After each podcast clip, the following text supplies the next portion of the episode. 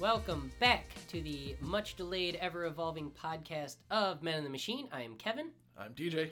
And today, so what we are doing is something we talked about on our previous, well, I don't know if we talked about on the podcast, but we definitely talked about One Piece, is comparing, contrasting, and ultimately coming to personal decisions, maybe a together decision, but nonetheless, personal decisions about what is better, Water 7, Enies Lobby, and post-Enies Lobby, and the Chimera Ant arc in Hunter x Hunter. This is something that's been brewing for a while with us, and I even came up with a name for what we're going to call this now.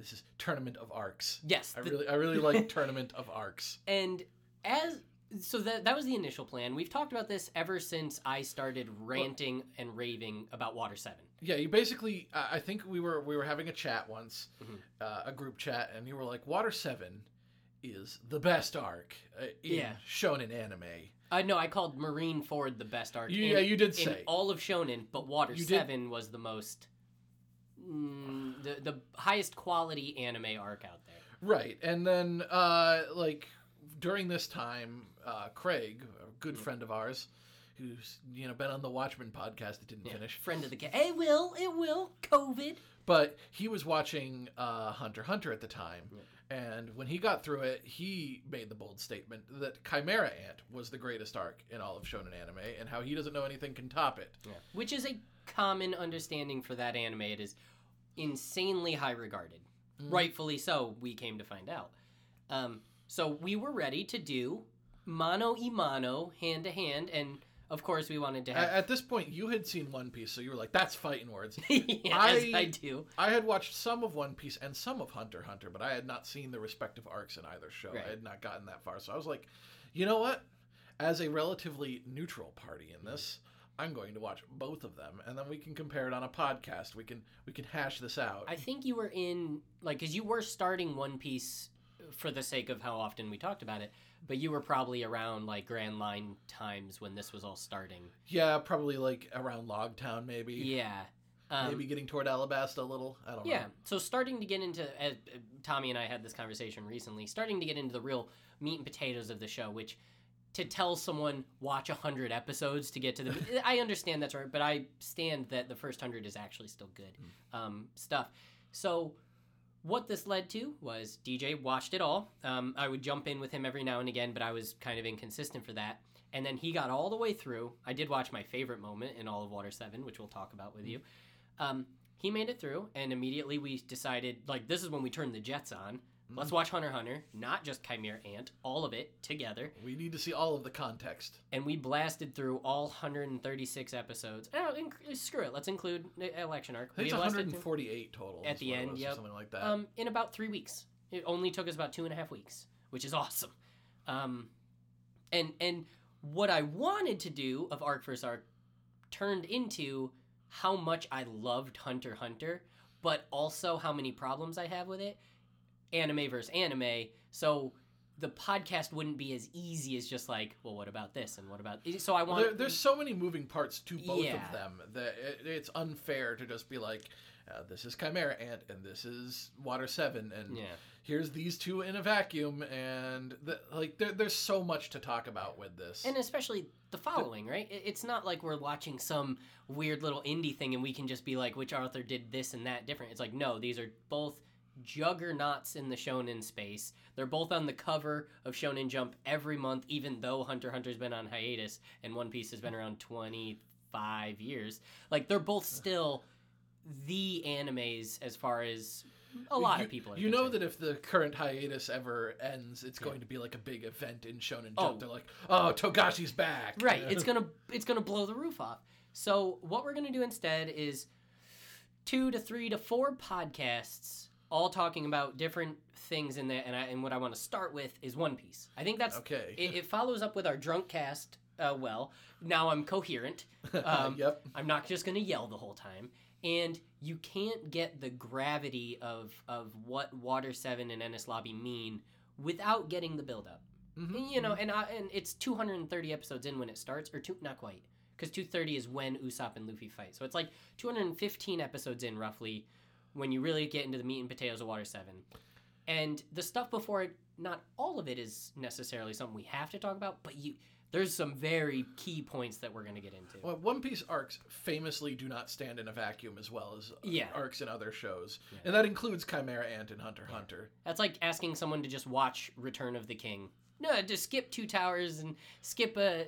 And not only that, you can just fast forward through all the stuff that is in The Hobbits and Lord of the Rings, because the journey up Mount Doom is the real part. Right? You can just skip, anytime Aragorn's on the screen, just fast forward it. And obviously, you can't do that. So that's why he's the actual king who's returning. Yeah, exactly. So here's your official spoiler warning. I said that on the last one, and I accidentally spoiled something pretty big for DJ until he got it at the end of this arc. I remember on that Drunkcast, I told you that Monkey D. Garp was Luffy's grandpa, and you're like, wait, that's his grandpa? And I was like, yeah, you know that, right? And you're no, you didn't. I forgot how long in that came, because that's a One Piece syndrome. You don't know where stuff was introduced or not. You just assume everyone knows all of it. In the manga, it's even more subtle. They don't even, tell you his name at first. He's just like, here's a picture of what Kobe and Helmeppo are doing. Yeah. Here's this old guy. Yeah. You don't know who he is. I think the first time that you meet him, he's called just the hero Garp. He's Admiral Garp. Yeah, and he's... Not Vice Admiral Garp. He's not an admiral. And he's just throwing cannonballs. You attack him the first time you see him, right? I don't actually know. It's something going on with Morgan and... So no, he does not attack him at that point. He doesn't attack him till post in his lobby. He does throw cannonballs. Yeah, that's his thing. That's his thing. But so that's your official spoiler warning. This episode is entirely One Piece. We're going to do a little bit of early stuff and jump right into Water 7, Enies Lobby, and what makes it as big it is. So let me start with a question. All right. I've asked you this before. I don't remember your answer. Doesn't matter. We're putting it on the record. Did Water 7 live up to the incredibly stupid, lofty expectations I kept throwing out?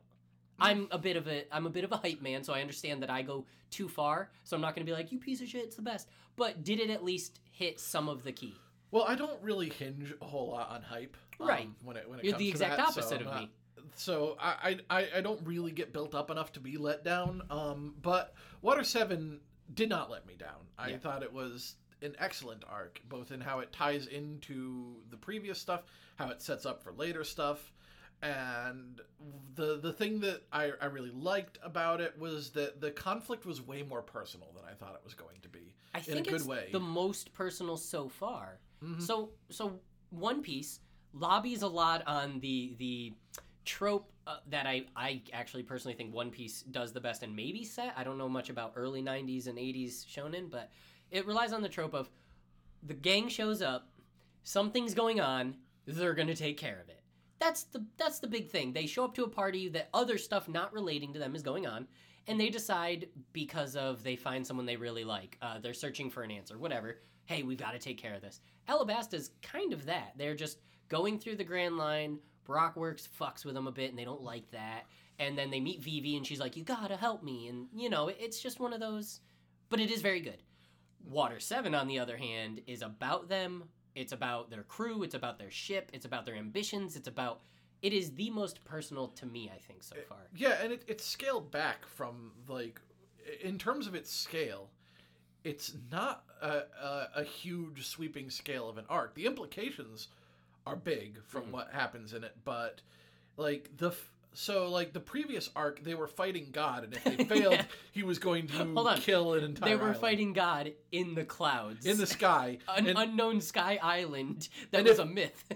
And if they failed, he was going to kill everyone. He was planning to do a genocide. That was the fail condition. And you have a lot of really fun overarching themes of colonialism and nativism and stuff like that, and you're doing these big sweeping gestures and... Yeah, it's absolutely huge in terms of scale. And this one, if the heroes fail, one person goes to jail. One lady and a friend go to jail. Yeah, one lady and an acquaintance of the crew that they're not sure if they really like, honestly. Right. So that's a better point. A dirtbag. Yeah. One lady, some dirtbag, and maybe one other person quits this crew. Yeah. That's the fail condition. Yeah. And it feels very intense. Yeah, so what Water 7 is they are sailing after that. They fell from the sky after Skypiea. And their ship is damaged, and they're like, well, we need to fix this. And they stumble onto a lady and a frog at a bait at a little just brick building floating in the ocean. Mm-hmm. The frog, one of my favorite. His name is you know what? For the uninitiated, here's what One Piece is. Yeah, it's a show about Luffy. Yep. Monkey D. Luffy. Yeah, thank you. He wants to be king of the pirates. Yep. He's just some guy who's he's a real stretchy boy. Yeah, his power is the Gomu Gomu fruit, which is Gum Gum fruit, which is Rubber Man. He's Mr. Fantastic and Rubber Man. You know, he's got a very childish outlook on the world. Like, mm-hmm. yeah, pirates are fun, and we're going to do fun pirate stuff. And like, oh no, the world's not like that, mm-hmm. but. The thing is, instead of like going out into the wild world and being beaten down and jaded by it, Luffy's got his Rubber Man powers that make him invincible, so the world kind of ends up conforming to what Luffy wants it to be because he's invincible and can do that. And his dream of being the king of pirates is because he dreams of freedom. The world, as you learn, and especially in this arc, especially Water 7, the government's fucked. The world government is terrible, and the only way to gain true freedom is to be a pirate with no one telling you what to do. I'm going to live my life, which is, again, a massive theme here because of Robin, the main plot device for this story. Do what you want because a pirate is free. Yeah. You are a pirate. Exactly. So they stumble up here, and they're like, we need to fix our ship because a crew is nothing without their ship. Now, here's where the in a vacuum starts to fall apart. That ship means nothing to someone watching a pirate show. No. It's a ship. And neither does Nico Robin, if we're being real. Well, yeah, and Nico Robin's or Usopp. I mean, so the crew has their dynamic you can balance, but Robin especially is the stoic no-name in the corner. Yeah, actually, let's talk about the characters. We talked about Luffy. All right, so you got Luffy. You've got the right-hand man, Zoro, who was a bounty hunter, and he's going to be the world's greatest swordsman, and all he does is drink ale. That's quite literally Zoro. He fights, he drinks, he sleeps, he gets lost. And he is insanely loyal. He does not allow other people to interact with the crew in any way outside of the captain's needs. He is the guy who is like, what Luffy says goes, and I will die on this hill with him. That's Zoro's great. Then you have Sanji, the cook, the third of the three monsters, which is what they're not technically called that. There was a whole episode of a Grand Line Review about that, but they're the three buff guys. They're the fighters. They are the other members of the crew call them monsters. Yeah, they call them monsters like twice, and then someone else when they're like, you're talking about the Straw Hats pirates, and they're like, oh yeah, they have the three monsters. I think it says once. He's the kicking guy. He's the chef of the crew. He will do anything for a woman to a fault. He will not fight a woman. That's a running crux with him. He's the traditional anime stereotype of the heart eyes falling over. He's Brock. Yeah, he's Brock, exactly. Yeah, okay, I never thought about that, but yeah. But he's the other fighter. And he fights exclusively with his feet because as a chef, his hands are his bread and butter. Yeah. They should be used only for cooking, never for fighting. Yep. That would just sully the sacred nature of cooking. Yep. Then you have Nami, the ship's navigator. She is incredibly greedy, always lusting for gold, and she is probably the smartest member of the crew. Probably the real captain. Like, if we're being real. It's okay, though. Luffy's not, like, all big on internal power struggles. He is the leader from a moral standpoint. Mm-hmm. He does not care that Nami makes the shot calling when it comes to navigation and which logistics. Which is very important, again, for the in a vacuum about this arc. You need to understand how this crew works together for Water 7 to hit as hard as it can. Because you, when we get there, you make a very good point about if you saw Luffy Usopp fight without knowing about it, you'd be like, oh, that sucks. Like, all right, they fought. Which leads me to Usopp, who is the fourth member to ever join the crew.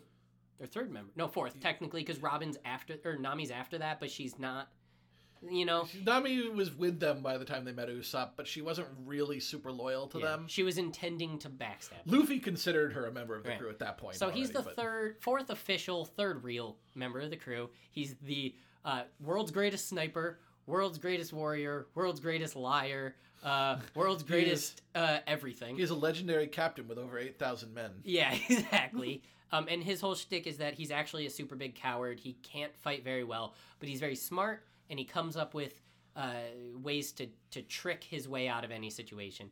And he is the temporary shipwright at the time of Water 7. He has been the one trying to fix the Going Merry because it came from his home village. The ship came as kind of a package deal with him. Yeah, it was a present from the lady they saved, Usopp's best friend at the time. It was like this governess of this island, Kaya. She's Usopp's best friend growing up, basically.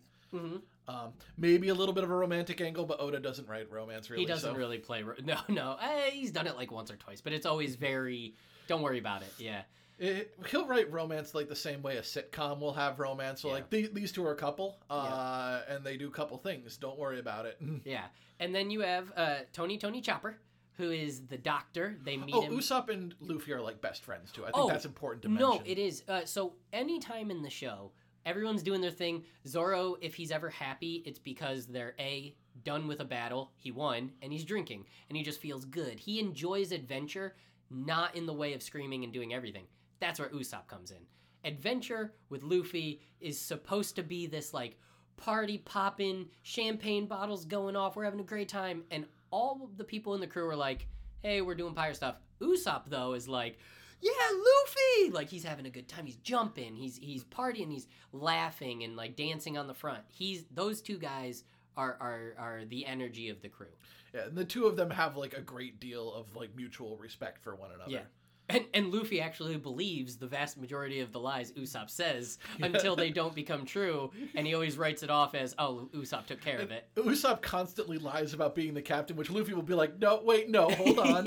But he never actually like gets mad about it. He's just like, that's just Usopp, whatever. Up until this point in the story, yes, they are a crew with a captain, but in reality, they're friends on a journey. Yeah. And that's fun, and that's endearing, and that's what you're going through together. And it's why it sets up the fights the way it does. It always, Luffy takes the big guy, but everyone's always chiming in. So, and Robin they picked up in Alabasta, which is an insanely good anime arc on its own, in its own regards. So, Robin... right. You mentioned Chopper, too. We kind of... I'm sorry. Yeah, because I got distracted by the Usopp thing. Chopper is the doctor. They met Chopper on... something island. Drum Island, right after entering the Grand Line. And he's got a cool backstory. He's a deer that ate the human fruit, so that gives him, the ability to talk and a personality in multiple forms that he can transform through. And he's the little brother to Usopp and Luffy. He's the, you guys are so cool. He's also a bit of energy and fun, but more reserved. Mm-hmm. And he does the cute hide thing. He will believe 100% of Usopp's lies. Yeah. And anytime Zoro cuts a rock in half, he's just in awe at how cool Zoro is.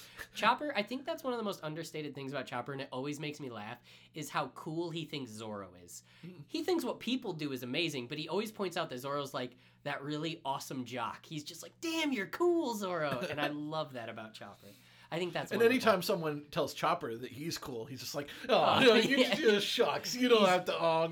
Bashful as hell, and he tries to do this funny little hide thing where he ducks behind a corner when he doesn't want you to see him, but his entire body's sticking out. Tony's wonderful. But while we're wrapping up this quick synopsis to get into talking about the arc, we really have to get into Robin. Robin is what Water 7 is about. You know very little about her. You've gotten two big pieces of her character throughout. One was obviously in Alabasta when we meet her. She's introduced as a villain. Yes. The number two in command? Basically... Miss Sunday? Yeah. Yes, I think it's Miss Sunday. It's Miss Sunday. Or is it Miss Wednesday? No, it's Sunday. It's Sunday, okay. Is it like Double Sunday or something? I can't remember. Yeah, well, whatever. But she's number two in Baroque Works, I believe, right? Yeah, basically the way Baroque Works work. It's your typical anime secret society. There's an equivalent in Hunter x Hunter, which we'll get into when we get there. Yeah. But they are only known by numbers. Yep. And each number has... I think. 9 people. There's 15 or something. I can't remember. Is there? Yeah. Oh, yeah. Okay. And each... the numbers are based on how powerful they are. So number 1 is the most powerful, and number 15 is the weakest. Yep. And each numbered agent... Or the least useful. Yeah, each numbered agent has an assistant who is named after a day of the week. Yes. So, Crocodile is Mr. Zero. He's the leader of Baroque Works. Yeah. And his assistant is Miss Double Sunday, it is Double Sunday, right? I can't remember. Which is Nico Robin. Yes. And they give you very little about, how she joined, why she joined, and what she's doing. But they basically tell you, she backstabbed someone... Crocodile. You find out as the arc goes on that the relationship between But really, anyone in Baroque works is just—it's a strictly business thing. Yeah. They are not friends with each other. They would sell each other out for any chance to get ahead. And this is especially true of Crocodile. Yeah. And his relationship to Robin is a transactional one. Yeah. Robin has a unique ability that is possessed pretty much only by her. They call it the flower fruit. Of course, she has a devil fruit, which is the flower fruit. Flower fruit. Yep. Which allows her to sprout any part of her body, anywhere, quite literally. And it's freaky, and it has led to people being like kind of freaked out by her. But it's also badass. It is pretty. And badass. She has the grossest finishing move, Clutch, where her hands literally crack your spine in half. Yeah. Oh, it's brutal, but anyways. Yeah, she stabs people with her bare hands. It's pretty awesome. With lots of hands popping out of things. Yeah, she is not set up as a redeeming character at all. Her introduction is her, like, threatening the crew and telling them that they shouldn't mess with Baroque work. Because she just shows up on the boat. She's just standing there in her cool... That's when she's wearing the white outfit with the white hat, the cowboy hat. Yeah, I freaking love that design. But you find out that the other unique thing about her is that she can read these ancient writings called poneglyphs. Yeah. And she's like the only... At the point we're introduced to her, she's the only person in the world that can do it. Yeah. And we don't know why she's the only person in the world that can do it. That turns out to be important. Yeah, that's where all of Water 7's about. And they also do talk about how she deceives. Crocodile points it out. Crocodile's like, this bitch will... Crocodile has no trust in her, but because she can read the poneglyphs, she's useful to Crocodile. Mm-hmm. They both understand their relationship and loyalty to each other goes no deeper than that. Yeah. Because Crocodile's whole plan in Alabasta is that he wants to get to this poneglyph that is basically kept beneath the royal... in the royal tomb. Mm-hmm. Because there is a legend that the poneglyphs, if deciphered, can point to an ancient weapon called the Pluton. Yeah. Crocodile wants to seize control of the Pluton so that he can dominate the entire seas. Yeah. Nobody knows exactly what the Pluton is, but it's said to be a weapon of great power and destruction. Also, Crocodile doesn't want to dominate the seas. He wants his kingdom. And Pluton is his answer to be like, you can't fuck with me anymore. I own what I own. That's very important because a lot of characters... throughout One Piece have different goals of conquering different things. Mm-hmm. There's some that want to be the leader of the world government. There's some that want to be the pirate king. There's some that want to own this, that, and the other. There's actually a character much later that wants to rule the world in a way that's, like, it's different. But it's Crocodile, it's important to point out, and this is, like, his fault in losing his fight and everything. He wants specifically, for whatever reason, Alabasta, and he wants to defend it with whatever needs, which Pluton will give him that. Mm-hmm. I don't know why we're talking about Alabasta. Let's keep going. No, we need to, because this is the arc that I think informs Water 7 the most. Yeah, yeah. Basically, Robin ends up...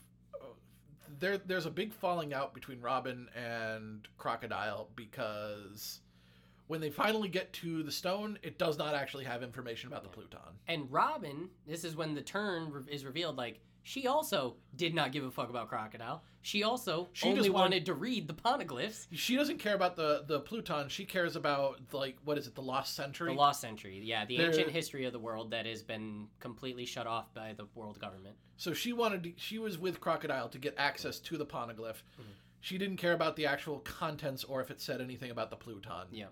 So she gets to it. She reads it. It has nothing to do with the Pluton.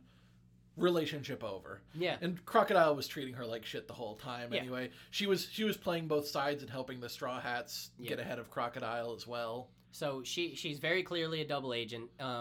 And when she joins them, it's mostly because Luffy's like, I like the cut of your jib, lady. Well, no, she literally just shows up on the ship again and she's like, I'm part of your crew now. Yeah.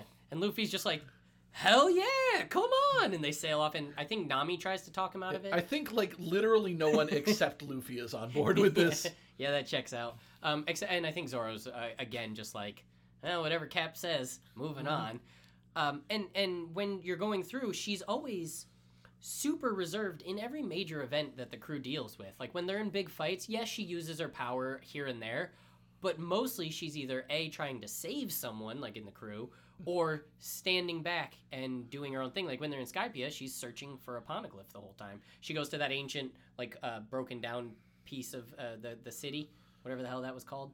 But and she does take, like, a back seat in Skypiea because of that. But actually what's happening with her in Skypiea is really important. Mm-hmm. Because she's looking through all this ancient history, reading these poneglyphs, and, you know, not doing much else. Mm-hmm. And the rest of the crew is like, hell yeah, you do that. That's great. I'm glad that you're doing this. And It's like the first time anyone's actually been like that with her. Yeah, like, hey, have some fun. Everyone else who's met her has always had a goal in mind with her, whether it be turning her in for her bounty. She has a substantial bounty even before they meet her. 80 million? Yeah, 80 million, I think. Which is a lot of lettuce around here, and people, and this is since she was a little girl. I think she's like 8 or 9 when it happens, when she finally gets her bounty and she's on the run. So yeah, this is the first time people accept her and say, have some fun. Do the thing you want to do, Robin, not the thing you have to do or the thing you're trying to. They're just like, have some good times, and she does her thing, and they obviously defeat the bad guy and move on. Yeah, the crew isn't super interested in the Poneglyphs, but they respect that Robin is. Yeah, so they don't fully understand him yet for the most part. Luffy obviously just doesn't give a shit, but the rest of the people are just like, you want to read about history? Like, sure. No one in the crew has shown any sort of desire to know anything about that. I would be surprised if any of them had ever even heard of the Century Void. Like, I would be surprised if any of them even knew it happened. So they're doing all that, and then they go through Skypiea, and they complete it, and then you get to the Long Ring, Long Lake arc, which is a very silly little game arc, a little you know, fun joke arc. But it is extremely important to Water 7. Because the very end of it, not Akainu, that's the other one, oh God! This is gonna drive me. Aokiji. Aokiji. Yep. Well, he's voiced by Dio. That's his. Oh yeah, that's right. That's his admiral name. His real name is Kuzan, I think. But either way, Aokiji shows up. He's one of the admirals of the military. There's only 3, and he has the power of ice. He's freaking awesome. He can freeze anything. And when he shows up, you think like, oh, okay, this is gonna be a crazy fight. And instead, he freezes Robin immediately, and he's talking to her. And when he's speaking to her, he's like... First, Robin is terrified of him when they first meet him. Oh, yeah, she's shaking. He's not even, like, attacking the crew. He was even like... Oh, he's sleeping sleeping against a hut. He's like, look, I'm not here on official Navy business. I'm not going to, like... I'm not going to mess with you guys. Yeah. But even then, Robin's like, no, not this fuck. No. And then Luffy, obviously doing what Luffy does. All right, I'll fight you. And the conversation he has with her is basically, hey, I let you live because I thought, and I told you, like, just live.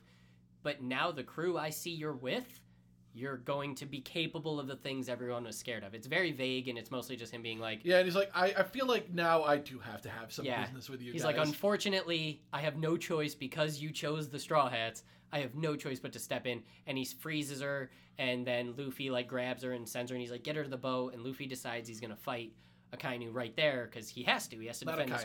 Not Akainu, Aokiji. Oh, Aokiji, right. Have you seen... Yeah, you see Akainu in the flashback for Ohara. So he tries to fight him, gets instantly outclassed, frozen, and Aokiji's just like, you know what, Luffy? You're a good guy, and I see your intentions. I'll let you guys go for now, but just know that girl is not who you think. She is more dangerous than ever, and she will cross you. And Luffy's obviously like, you don't know what you're talking about. That's my lady. And he gets frozen over, and Aokiji leaves. And now, going back even a little further in Long Ring Long Land, which... it has less to do with this arc, but it starts setting up thematically. Okay, there's a through line of this. The whole thing of Long Ring Long Land feels like filler. I've always told this to you, because I didn't know that filler officially was stuff that wasn't in the manga. I never knew that. I thought filler was like silly, non-main storyline stories. So I thought Long Ring Long Lake was filler forever until you told me, like, nope, that's actually in it. I'm like, oh, shit, okay. But what it does is they're basically playing against a rival pirate crew in a thing called the Davy Back Games, which, you know, the two captains challenge each other, and they have to play a series of pirate games. And the winner of each pirate game gets to take either a member of the opposing crews. They take a member of the opposing crew and put them in their crew. Yeah. Or they take their Jolly Roger if they don't want any members of the crew. Which means... Losing your Jolly Roger means you basically lost your identity as a pirate. Yep. You lose your crew. You're not allowed to fly it ever again. There's, like, very strict rules for what it means to... Your flag is everything. We'll learn in Water 7. Your flag is everything. So if you lose it, you're done. You're not on the seas anymore. You go live a life being a freaking blacksmith. Who cares? And what we learn from this arc is that the idea of losing even a single member of his crew... Even if they don't get, like, killed, even if they're going to be fine, even if they're in this bigger crew where they're going to be well taken care of, it doesn't matter. Luffy would sooner die than let anyone, than lose any member of his crew. Yep. And he just got, so that's actually good to say. I should have said that, yeah, before we talked about Aokiji, because this is the first time that he's ever been outclassed in a way like this. He's been beaten, and he's gotten back up, and he's been beaten, and he's gotten back up. Aokiji was like, dude, you're an ant to me. You realize I'm an admiral of the World Navy. Like, you're nothing to me. And he's never had that happen before. He's had a lot of close calls. So he will do anything to get back his crew. Anything. Bum, bum, bum. Which takes you into Water 7. So they escape narrowly, and Luffy even calls out when he's thawed, like, I don't know how we got out of that. Like, we got lucky. But now's not the time to worry about getting lucky. Let's fix our boat. Yeah, Luffy is obviously a little upset that he got beaten, but he doesn't really show it. He doesn't really go forward with it. There's not, like, a brooding period. He's like, oh, yeah, we're fixing our ship. Where's the log post take us? It takes us to Water 7, the shipbuilding city. Yeah. Oh, that's convenient. What a treat. So they go there, of course, obviously, and they meet some fun characters. I'm gonna zoom through this because I want to start talking about all the really, really good stuff. A review of Water 7 will take us the rest of the 30 minutes. So yeah. I want to zoom through this and just hit some points because now we're going to start talking about what makes it what it is. They get to the city. They have lots of money because they cash in the gold from Skypiea. Yep. After cashing it in, the Frankie family steals their gold while they're talking about getting their ship fixed. So at this point, you feel like you have an idea of where this arc is going. Yeah, yeah. The Frankie family is the bad guy, because they're like, oh, the Frankie family... Well, you first get introduced to some... It first starts throwing some wild shit at you. Yeah. Like, a frog attacks a sea train. Yeah. And there's this weird, kind of scary-looking old lady who is nonetheless very nice. Yeah, Kokoro. I love her. She's always, like, drinking a bottle of wine, like, straight from the bottle, just chugging it. And it's pointed out that she's not doing it because she's happy. She's an alcoholic, and this is all she can do now. But she's perfectly nice to the crew, and she tells them, oh, you want to get your ship repaired? There's this guy named Iceberg. You'll want to see him. Yeah. Tell him I recommended you. He'll hook you right up. Yeah. They get to Water 7, and it turns out Iceberg is the mayor. He runs Water 7, and he is like... I can't think of a real-life political figure like this, for obvious reasons, because life sucks. But he is like... People would die for their mayor in this town. They're like, this guy, he's what made Water 7 what it is. He is both the mayor and the president of the Galila Shipwrights. Which is the world's best shipbuilding company. The Shipwrights are not only great shipbuilders, they are also incredibly good fighters because... a captain tries to swindle them. Basically, everyone in Water 7 is super cool with pirates because they know that if the pirates try to start shit, the Galila shipbuilders are going to beat the shit out of them. And they show them... most smart pirates aren't going to start shit because the Galila shipbuilders are so good, it pays to be on good terms with them. Yeah. So they do show you that, which is cool. They show them kicking the absolute shit out of this random captain and his crew, which is awesome. And but then, in the town, there's also the Frankie family. Right. They are the call them? Junkmen. They're like Mad Max style, like scrap vultures. Yeah, they take ships, they break them down, they sell parts for money. And everyone in the town hates them. Yeah, and their leader, who is sought out. What do they call him a few times? But he is Frankie. He is like the most terrifying thug of Water 7. Like, most of them are just dumb standard thugs, but like Frankie is actually kind of legitimately scary, and people hate Frankie and they hate the Frankie family. They're like a stain on all of the goodwill that Galila has built in Water 7. Yeah. So and he doesn't show up very often. Like they tell that like the crew is what does all the work. Frankie sits back and he's the one who causes the most damage when he shows up. And you're like, okay, sure, this is going to be fun. We're going to get to see some, because they steal 200 million berries from them. Yeah, immediately the Frankie family is trying to rob. They try to scrap the Going Merry as well. Yeah. They try to, but Zoro happens to be guarding it and throws them out. Yeah, you can't have that happen. So you think that what they're setting up is, okay, they want to get this ship built. Yeah. The Frankie family's the obstacle. Of course, I understand where this is going. Yeah. Frankie's the bad guy. They're going to have to deal with him, and... so that they can get their ship fixed. So that's what you think. Right. So while the money's getting stolen, Usopp's getting jumped. They're trying to steal that's the how ship. It gets stolen. They jump Usopp and take the money while he's supposed to be guarding it. Because Luffy and Nami are talking to the shipbuilders. Even without Frankie with them, Usopp can't actually stand up to the Frankie family thugs because he's not the strongest fighter. Yeah. And he gets very sad. He's crying to Nami about it, like, I'm not good enough. I can't even defend money. I can't defend the ship. I can't defend anything. I had one job. Yeah, and I failed. And he's very sad. And it's very heartbreaking because Usopp has he's feeling pretty inadequate, too, because the ship's been taking battle damage throughout all these arcs. And it's been outstripping Usopp's ability to actually repair it, which is why they need professional repairs. In Long Ring Long Lake, when he makes the wooden raft, he actually points out, like, I can't do this shit, guys. I this isn't what I do. Everything is very jury-rigged at this point. So Luffy and Nami talk to Kaku, who is one of the Gali La. He jumps through the sky, lands at the boat. Hardcore parkour. Hardcore parkour. He shows off some really cool moves where they're like, he's walking on air. He lands at the boat, and he reveals to everyone the main... the keel. The keel, which is the main piece of wood, the life of the ship through the center, is irreparable. It is broken in half. This ship will never sail again. He's saying it's like, it's amazing you even got here. Yeah. Like, if you put this ship out to sea, it will probably just sink, and it's amazing it hasn't yet. Yeah. So this is, like, super detrimental to everything. Usopp's really sad that he doesn't know this yet. This is his ship. There's even a spot which they show in Skypiea where a mysterious figure is working on the ship and repairing it. And Usopp's like, who are you? How did you help us? And it turns out it's the spirit of the Going Merry that did it. And this is like one of the most rare occurrences. This isn't revealed at this point in the arc, but like I said, I'm trying to condense here. It's revealed that it's very rare that a ship has such a bond with pirates that it can do something like that. And it's the spirit has a name. I don't remember what it is. They call it something corny, like, you know. And in the anime-only filler GA arc, there is where They really underscore, like, oh, Usopp, you specifically have a really strong bond with your ship. That's admirable. You should stick with your ship, and your ship will stick with you. So, and that's what makes C8 so great, because Water 7 does give you that information, but not until the end of Enies Lobby. It's in post-Enies Lobby when you're told that Iceberg talked to the ship and was like, he loved you and yada yada. So anyways... It is anime only. It is technically a filler arc, but I feel like it does a lot of service to Water 7 going forward. So they go back, and what happened was they try to find Usopp.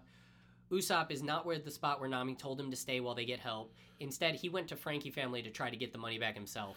And meanwhile, like, Luffy had been considering that, because when they tell him the boat is basically done, they're like, we could replace the keel, but then you've got a Ship of Theseus thing going on. So once we do that, it's basically a different boat. It's not your ship. And it would also, honestly, be much cheaper for you to just buy a brand new boat from us. You know, we are great shipwrights. We have several options you can pick from. Here's a catalog. You're working on a budget of 2 million berries. We can outfit you with something really good with that. So, and what's important is that Usopp's gone here. He doesn't see the struggle that Luffy's going through. Luffy's screaming at Iceberg. He's screaming at the shipwrights. You're wrong. You don't understand. Don't lie to me. You're the world's best. You can't fix my ship. You're supposed to be Gali La, like, you pieces of garbage. He's losing his goddamn mind. And then he settles down.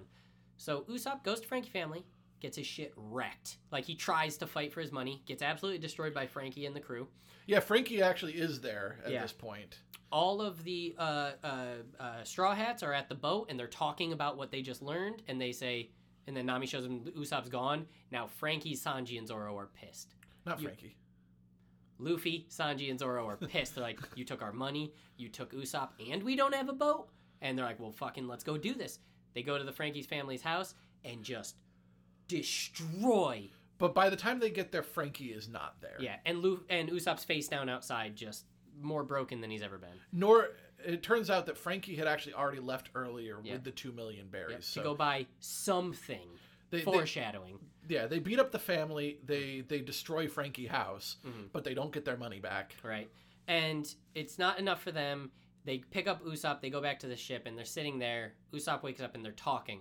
And they tell Usopp, like, Luffy says, this is, you know, beautifully done, but the problem with what Luffy does here, not a problem, is in the critique. He's like, Usopp, the boat's done. We're buying a new one. Like, he's so blunt about it. Because he has to be. He already dealt with his trauma. Usopp hasn't had the opportunity to yet.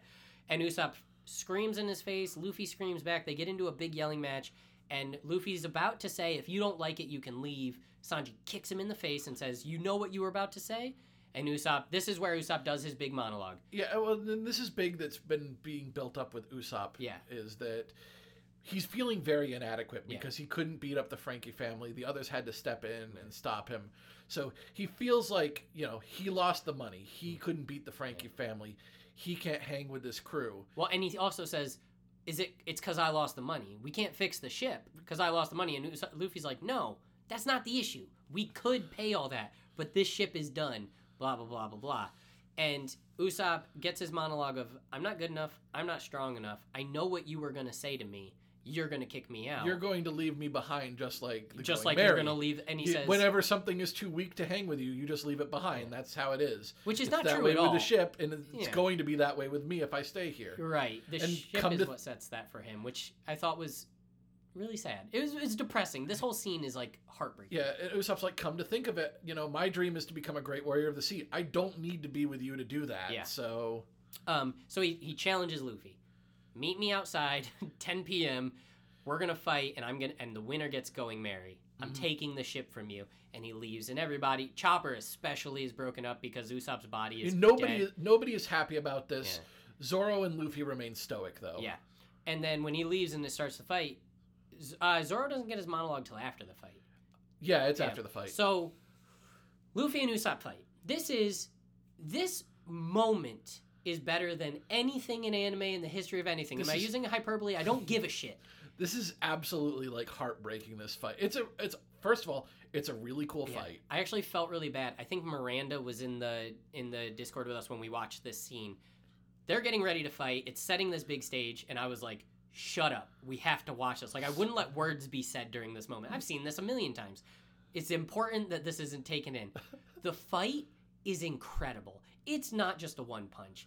And Usopp gets some really good attacks in, and he even says over and over again, I've seen you fight. I know what you do. I know your moves and what you're capable of, and I know how to get around it. And he's super prepared. He's like a D&D wizard who knows exactly what he's going into, and he's prepared all of the tricks and all the spells to exactly fight Luffy. And he starts it the way Usopp does. Are you sure you don't want to turn around? I have 1,000 men here at the beach with me, and they're ready to attack. And Luffy's like, come on. Enough. Like, I have fun with you. Enough.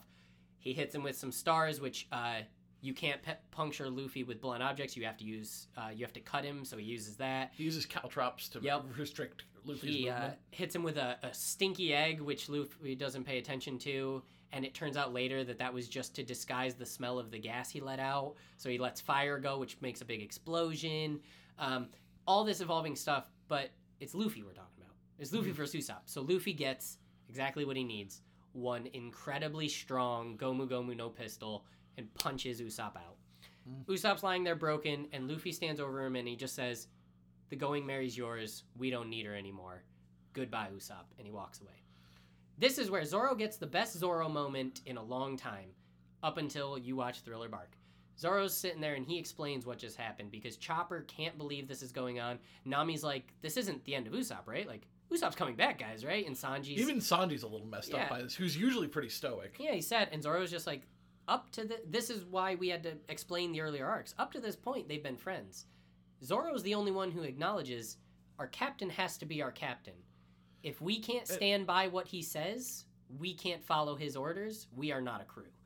More or less. And you see, like, as Luffy is walking, Luffy looks like he's stoic. When he's dealing with Usopp, he's very, like, flat and stoic. He seems like he's walking away stoically, but when you, like, see his face as he's facing the crew, he's, like, got those stoic tears running down them. Yeah, he's just pouring. His, like, teeth are clenched. It's happening during, like, a rainstorm, and it shows a few shots of the Going Merry's figurehead, so that the rain's falling on it, so it looks like it's crying over this whole thing. It's very...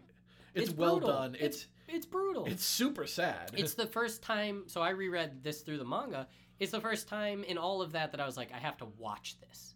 Sure, the manga's incredible. It is so good, and there is differences, very minor.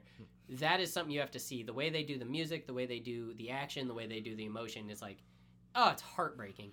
It's so well done. What I think was most impressive is that the characters feel very consistently themselves. This conflict doesn't feel contrived. Because usually you have to contrive something or some misunderstanding for two characters who have always been best friends to fall out this hard. Right. But no, like, Luffy made a very hard decision that he's agonizing with. He's not, like, he gets very heated in this argument because Usopp throwing it back at him is constantly reminding him of how painful this decision is for him to make. He has to double down on it because he's the captain. He can't waver. He's been questioned as the captain up to this point. He's been told, "Are you really the captain of that?" He's like, "Well, yeah, of course I am. Fucking Luffy, I'm the Straw Hat." But up to that point, everyone else has always taken charge. What Nami says goes, you know, what Usopp decides to do goes, and Robin can determine she's on the boat. So this is his moment of, like, I have to lay my foot down. We're not playing games right now. But, you know, it's also, from the other side, makes perfect sense for Usopp to have got it as emotional as he did. Because the boat's been hammered down on them. His weak fighting abilities have been hammered down on them. Struggles with fitting in have been hammered down on him. Everyone always makes fun of Usopp every time they see him. He's the weakling. He's the nut. So, yeah, it is very natural. And neither of them like what they have to do here. Right. But at this point, they've gone too far to back out. Yeah. Which is very evident immediately following. So the crew, distraught, Tony goes and drops off medicine to him. He's like, you need something. I understand what my captain says. You need something. He does it. Luffy gets to the boat and he says, pack up. We're gone. Luffy is more fucked up about this than losing to Aokiji. Yeah, oh, God, big time.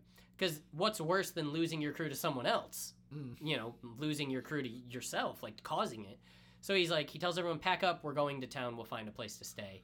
And they all get up and they get their shit. They still have some money left. They're like, we can get a ship. Yeah. It won't be as great of a ship as if we had all the money, but... Yeah. All right, speed run. So now is where things change. Yep. Throughout all of this, they had all gone into town to do whatever, and Robin kind of vanished. Nobody really knows where she is, but they're like, well, that's kind of what Robin does, so they're not too concerned about it. But what we saw was a masked figure speak to her in silent and her follow him. Mm-hmm. That's the last time he see Robin. He says one thing, it's CP9, and then she follows him and they disappear. Yep, and they're gone forever. The crew is figuring out what they're going to do, how they're going to do it, when... Chopper sees Robin in a store talking to someone. Well, no, even before they do. This kind of all happens in parallel. So this is what, when we get to our comparison, this moment, also in Enies Lobby when they're fighting, the timeline is told better than I've ever seen a multi-part story being told. The ability to, because this all happens in one day. This is the big day of Water 7. Yeah, this is the day where everything comes. Aqua Laguna is it's called. They've set the seeds for this. The weather is getting gradually worse, and once a year there is a big tsunami. I think it's called Aqua Laguna. It's actually like a hurricane or something. It's called Aqua Laguna. Yes, that's the waves come up and literally cover the bottom half of the island. All these houses are built on cinder block and everything. The waves rush in and bury everything in water. Yeah, and originally Water 7 wasn't a great place because it was devastated by Aqua Laguna all the time. Yeah, but Galilea built a lot of infrastructure that helps Water 7 survive Aqua Laguna every year. So in 24 hours, with this thing coming in, they're trying to address what happened to Robin. They're trying to address what the hell are we going to do about a ship. They get framed for murder of Iceberg that day. Yeah, that's the thing. When they wake up, it turns out someone had tried to assassinate Iceberg. And also, everyone is 100% sure that it was Nico Robin that did it. Who is part of the pirate crew who just came in and... caused a fit at Galilea. Everyone talks about how they got into a big shouting match at the shipbuilding, because when Luffy was upset about the ship, of course. So everybody thinks the timeline is that, Luffy got mad at Iceberg and then ordered his crewman to murder him. And then he's like, well, Luffy, fuck this, I'm going to go talk to Iceberg. Bad idea, they have people everywhere. But and also Frankie attacks Luffy at some point. Frankie shows up and goes on a rampage. Because he's pissed off at Luffy destroying Frankie House. Yeah, so they're fighting at one point. He makes it I think we should describe Frankie at this point, because this is where he really gets introduced. Oh, yeah, that's true. The first time he takes his mask, because up to this point he's wearing a star mask, a big star mask. Mm-hmm. And he's finally without that. He's without the robe. It's Frankie in his perfect character design. He is wearing a Hawaiian Guy Fieri style shirt, open, of course, because he's ripped and he's beautiful. Tall blue pompadour, awesome black shades, and a blue Speedo. Yep. That's it. And he's got big old Popeye arms with the star tattoos on. Yeah, big with a blue star. You know the star. Anyone who's ever gone to Warped Tour has one of these stars tattooed on their body. You know what I'm talking about. It's got the out border of it, and they're blue, and he is a showman. When he shows up, he wants to pose and dance and sing, slaps his forearms together, yells super really loud, having a great time. But he's pissed, and he's going on the classic Water 7 rampage, a Frankie rampage, where he just destroys shit. He's drunk, and he's being an animal, but he's doing it to attack Luffy. So Luffy has to contend with Frankie, over the top, doesn't care what other people are saying sort of thing. The Galila shipwrights are about to fight him, all of them. Yep. Lucci, Kaku, all these different guys. You have him, the people of the town trying to apprehend him, and he is trying to get into Iceberg's bed because he wants to confirm who Iceberg saw try to assassinate him. Mm-hmm. Granted, he does all this, of course. It is very good. Nothing feels cheated. There's a lot of missteps.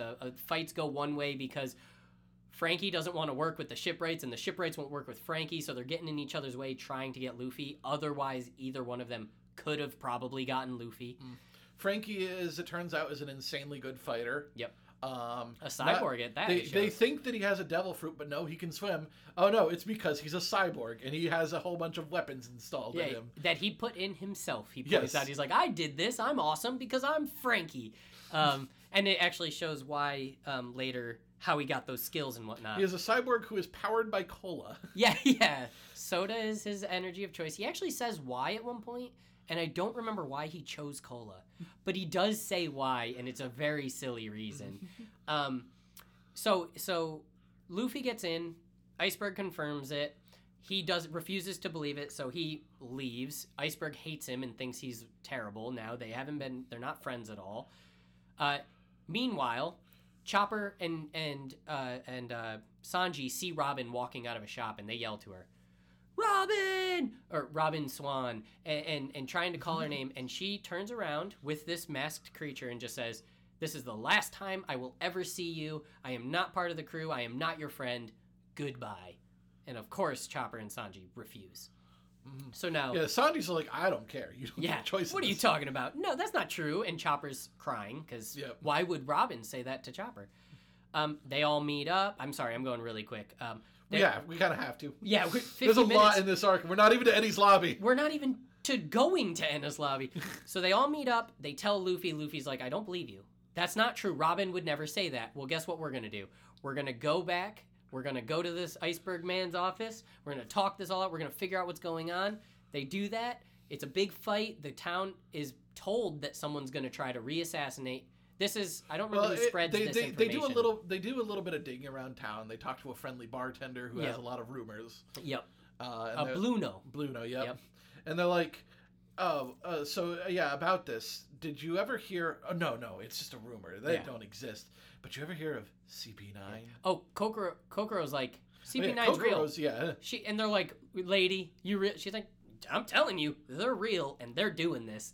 They're like, all right, whatever. And then the rest of the town is kind of chit-chatting. Yeah, they explain CP9 is a group, like secret super black ops government group that maybe exists and maybe doesn't, and they are a team of government assassins who do all the dirty jobs behind the scenes that nobody wants to publicize, and they disappear before you ever know. The rumor is that Robin is a member of CP9 secretly, and that this is a job from them, that the assassination of Iceberg is specifically the world government using CP9 to take him out, using Robin.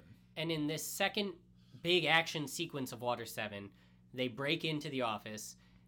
Iceberg has sent Polly away to find something. Yeah, Polly's like the head fun shipwright. Yeah. You think he's Spider-Man. They do want to recruit a shipwright because they realize that keeping the ship in repair is...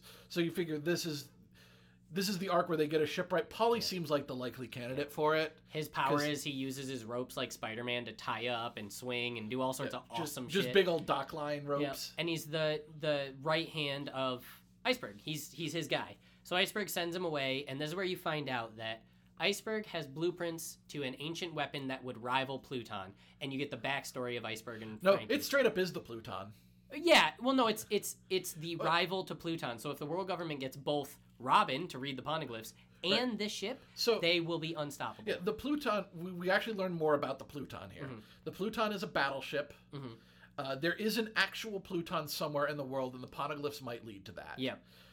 But there is also these blueprints that would build basically another Pluton, which was made by Tom, the world's greatest shipwright that's ever lived. They weren't made by Tom. They were inherited by Tom. They were passed down to his family. Yeah. And you're right. Tom is like the greatest shipwright to ever exist. And his apprentices were Iceberg and someone named Cutty Flam. Yeah. And it shows the backstory, which instantly the minute you see him, you're like, Frankie. Okay. Yeah, they don't bury the lead too much. Cutty Flam is Frankie. Yeah. And they worked together for years. Frankie would build Frankie Army or Frankie... what do they call him? The Frankie something. He built ships. That warships specifically. Yeah, that he was trying to take down a Sea King, one of the big monsters. He builds like 18 of them. Tom gets arrested, and it turns out that Tom was responsible for building Goldie Roger's ship, and anyone who worked with Goldie Roger is a criminal, as far as the world. It is a capital offense. Yep. So he's going to be executed. Tom comes up with a plan. I will build a system to go from island to island to reinstall trade between all these islands around, including Water 7 and including Ennis Lobby, the World Navy's headquarters.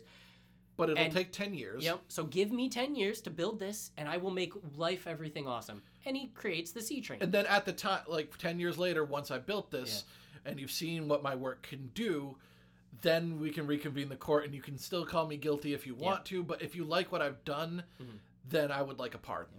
So 10 years go by, he builds it, they like what he does, they're getting ready to pardon him. It's basically, everyone thinks it's a foregone conclusion that he will be pardoned. And Spandam shows up, this piece of shit guy from the world government who is not working under world government orders, working under his own, quote-unquote, is someone probably told him to do it. And he's looking for those blueprints. Tom won't give them to him, so what does he do? He stages a dirtbag move where he sends his people to get on all the ships that Frankie's built and launch an assault at the world government ship that's there. That's supposed to be there to talk to Tom, to pardon him. And they're like, yeah, well, these ships were built in Tom's shipyard, so now Tom, the narrative he spins is that Tom, in a cowardly backhanded move, set up this attack so that he could get himself free of the world government. And they're like, oh, well, they're going to pardon him anyway. Like, why would he do this? And Tom makes a great stand. He says, listen, Mr. Judge Man, the same judge from before, I would like, if that pardon still stands, I would like you to pardon me and my shipwrights from that attack. I would please take that off the record. I take full responsibility, pardon me, and let the kids go. And they say... And at this point, Frankie's like, no, this is bullshit. Yeah. I didn't build those ships for this purpose. And he smacks those him. Ships are not my... And he's like, no, you own up to that. You built those ships.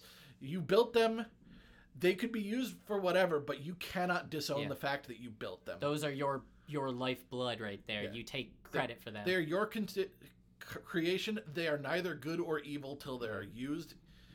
And no matter what they end up being used for, you cannot disown the fact that you created them. To which sets up the tone of, I don't want to be pardoned for building Goldie Roger's ship. I built that ship, and he yells out, I am immensely proud. I am happy to have worked with the Pirate King, yada, yada. You know, making a scene so that they forget about what just happened. Mm-hmm. And, of course, he's found guilty, and Spandam, being the dirtbag, orders them to shoot at him pretty much immediately. And they kill Tom. It's very sad. To which Frankie gets insanely pissed, grabs a gun, and hits Spandam in the face, who is handsome at the time, as hard as he can, busting his face all up and then running away. They get Tom. They're taking him away on the sea train. Tom's pet is a giant frog, and his, not wife, but live-in lady is Kokoro. Mm-hmm. Frankie gets up on the ship, up on the tracks of the sea train, and tries to stop it and gets killed.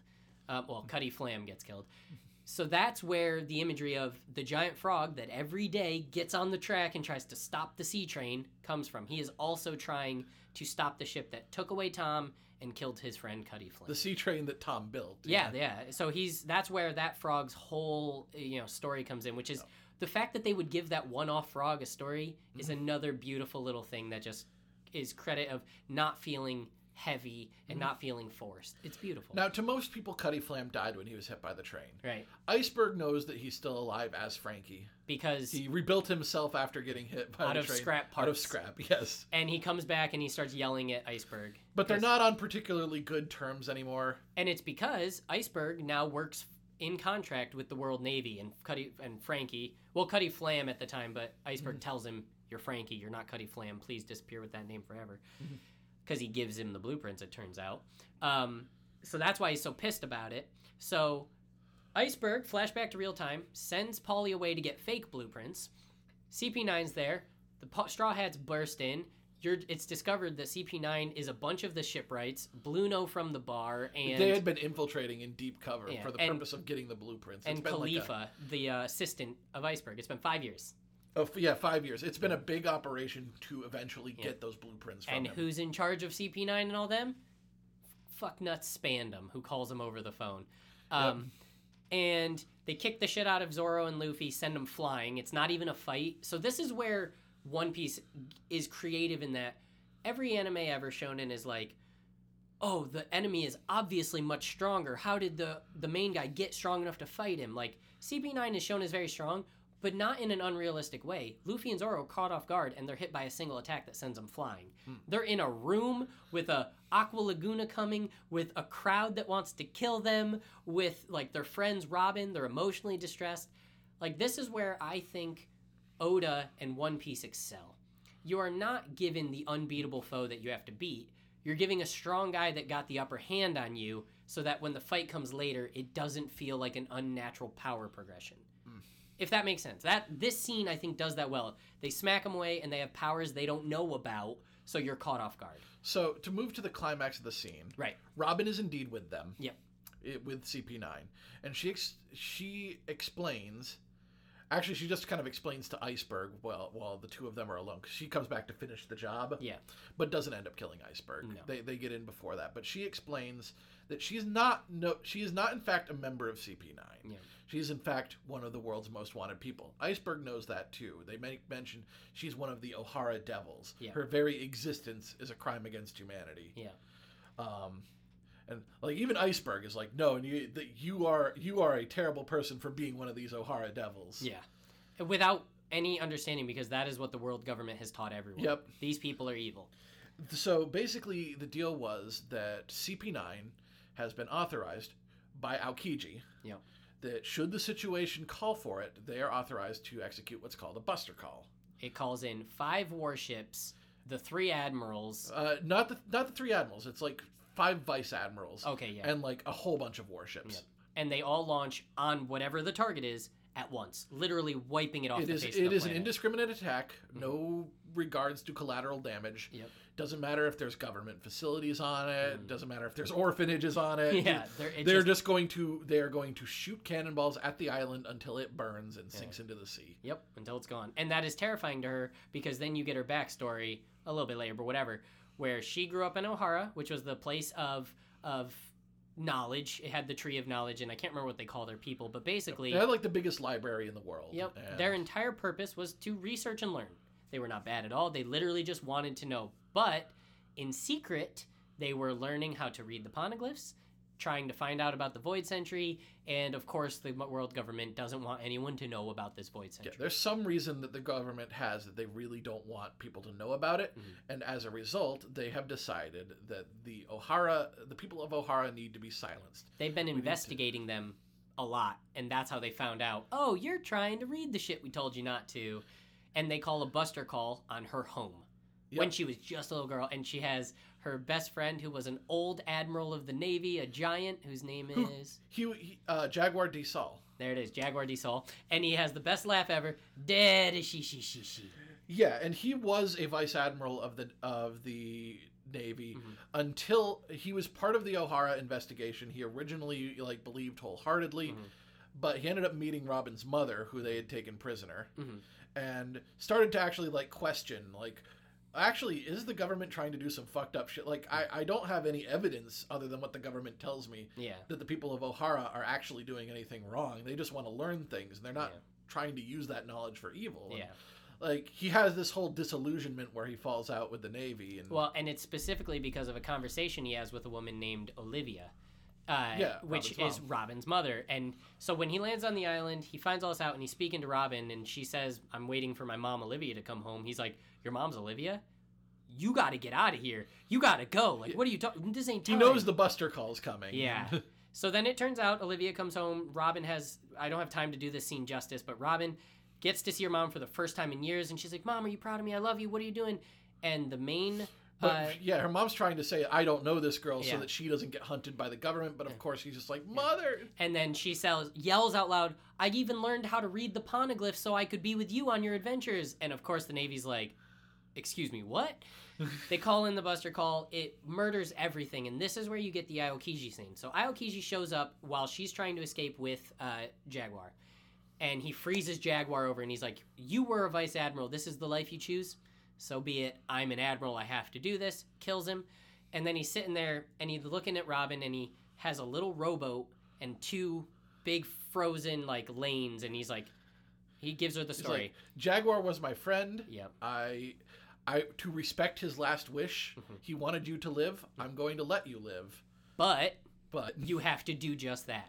Give up this life and live. Otherwise, I will personally be the one to come after you, which helps to explain how earlier in Long Ring Long Lake, he was the one to show up and do his thing, as well as be the one to call the buster call that might be coming in Ennis Lobby. So yeah, everyone in O'Hara is killed, and the government spins it as propaganda that the O'Hara devils are these traitors who had this conspiracy to destroy the government and ruin everyone's way of life. Robin, as the only surviving O'Hara devil, is the most dangerous person on the planet. They call her that multiple times. They tell her that her existence is a crime. Yep. Her existence is a sin. And it shows like this really sad, like, flash scene of her showing up at someone's house, like a 10-year-old girl soaking wet crying, and the family bringing her in, and then she's listening through the door, and they're like, she's just a girl, we can't turn her in. And they're like, well, there's a lot of money and she's evil, and like over and over it's showing how tough her life has been, constantly running from literally everyone. Yeah, and it gets to the point where she kind of buys into the, like, okay, yes, if everyone calls me evil, I guess I am evil. Which is insanely sad, and they prey upon that. Spandam shows up, CP9 shows up, and they constantly tell her, in the show, it's showing you this whole time. This is why I think Water 7 is way more sad and dark than people give it credit for. They are laying it on this woman. You do not deserve to be alive. Lucci says it to her over and over again, that douchebag CP9 leader, I don't remember his name, you know, with the fedora hat. He kept saying it to her. Spandam obviously lays it on very heavy. Iceberg tells her it over and over. Oh, it's just terrible. But anyways, she tells him, to Iceberg, when they're in private, the deal was, I go with CP9 and I get locked away forever like I deserve, and the Straw Hats get to leave here safely. And Iceberg's like, what the fuck? Are you serious? You're bad, they're bad, what? And he's kind of caught off. So Iceberg tells this to the crew. After all the shit goes down, CP9 leaves with Robin. They capture Frankie. They capture everything. They're getting on the train to leave. Luffy's missing. Zoro's missing. Usopp actually winds up with Frankie, and they have a big heart-to-heart about the ship. Yep, they're talking, and and he's like Frankie's crying as Usopp's telling him the story, and he's like, I can't believe it. He's like, you love your ship so much. Yeah. But even in Frankie's estimation, he's like, no, the ship is. He even tries to demolish it right there. He's like, you don't understand. He grabs a piece of the ship and rips it off. To which Usopp picks that piece back up and tries to hammer it back on while crying again, of course.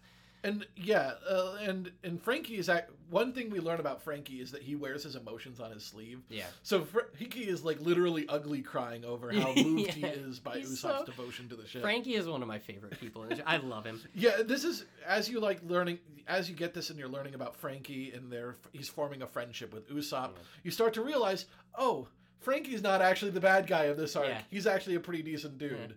Yeah. And what happens is CP9, after leaving with Robin, shooting Iceberg again, and successfully re-putting it on the Straw Hats, they show up, they get Frankie, they know about the plans, they beat the shit out of him, and they beat the shit out of Usopp, they tie him up and get him on the train, and in all that, Kaku's looking at the ship, and he's like, seriously, dude, this ship is dead. Like, yes, I'm CP9, but the work I did here is real, and I meant it. I took that job seriously. And Usopp's like, you don't get it. And he's like, all right, fine.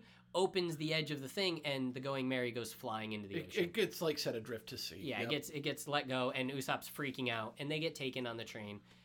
which leads to a very hectic countdown, which One Piece likes to do. We've got 30 minutes before the sea train leaves for the last time before Aqua Laguna is going to just swallow this. It's the biggest Aqua Laguna ever. It is the only way CP9's getting out of there. We know Robin's there. We find out Frankie's there. Like, we have to do this. What do we do? Zoro's missing. Luffy's missing. It turns out Zoro's stuck upside down in a chimney, and Luffy is wedged between two buildings. Yeah.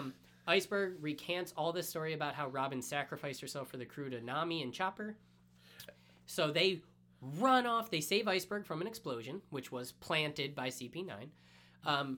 Iceberg tells everybody in the town these are good people. They weren't trying to kill me. It was something else, but he doesn't tell everybody what. Sanji has gone off on his own already and is like, I don't actually care what Robin's reasons are. I'm rescuing her anyway. So he actually gets on the train before anyone else. He's standing all cool guy Sanji behind the train station smoking a cigarette, and he sees Robin walk on, and he goes, "So, Robin, this is what you've chose. Well, I'm coming to save you," and he gets on the train. And Usopp and Frankie are captured and put on the train. Oh, he even points that out. He's like, "What's Usopp doing with that Frankie guy?" Well, all right, this is where Robin's there. I got to go do it. He gets on. Of course, everybody gets out of everything. Let's just get on the train. So what happens is Sanji's alone on the train. He kicks the shit out of a bunch of people. Luffy and all them, they find out Kokoro has another train. It's the prototype for the Tom. It's called the Rocket Man. Yeah, Rocket Man. It looks really funny. It's got like the shark front.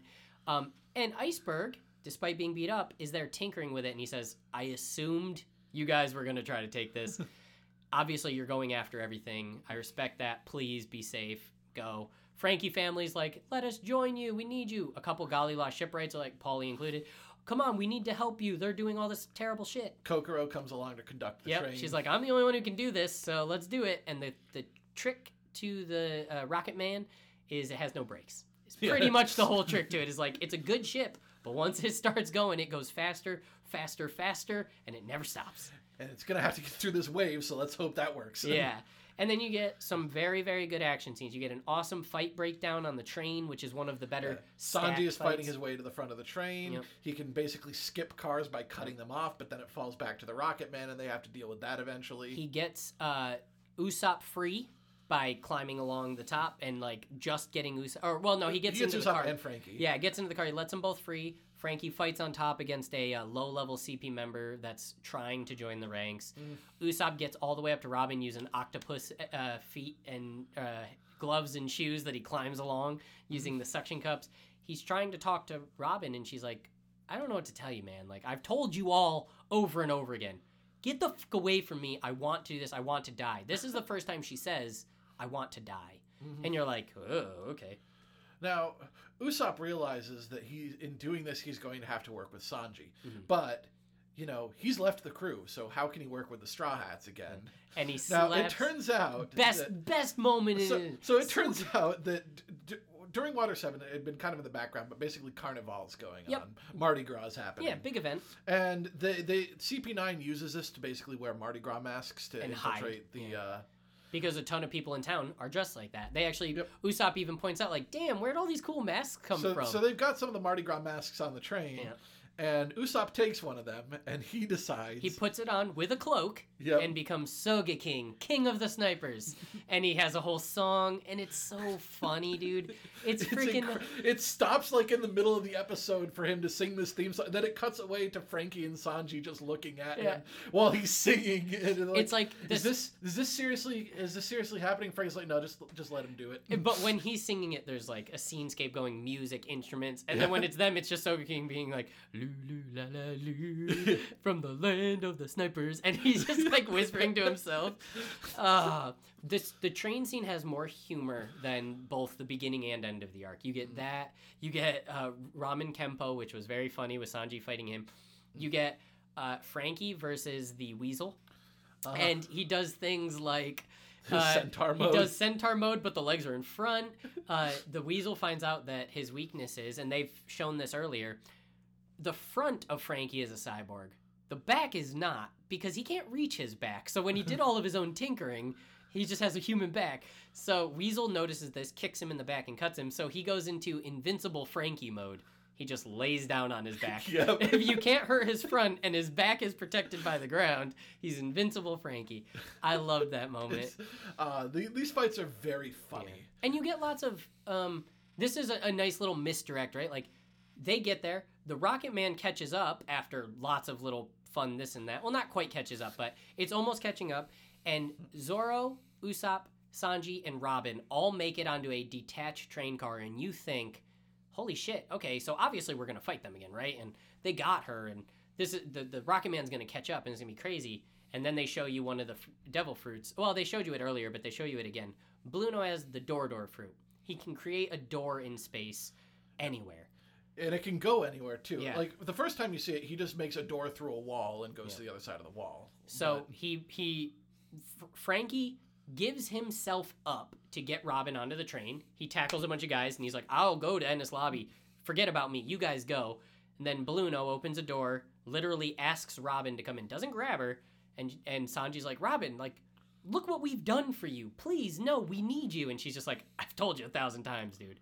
I'm out of here. And she walks through the door willingly back to the train that's leaving while this detached cart with only Usopp, Sogeking, and Sanji is sitting in open water drifting. Yep, and it eventually meets up with the Rocket Man, and they all end up on the same thing. Yep. They get through the wave. Luffy and Tony Chopper think that Sogeking is the coolest guy they've ever seen in their entire life. They listen to the theme song. They have a great time. And Nami, Zoro, and Sanji are just like, are you kidding me? Everyone knows that's Usopp, right? Yeah. Okay. Even Paulie says, hey, that's Longnose from your crew. And they're just like, loo, la, la, loo. And everyone's having a great time.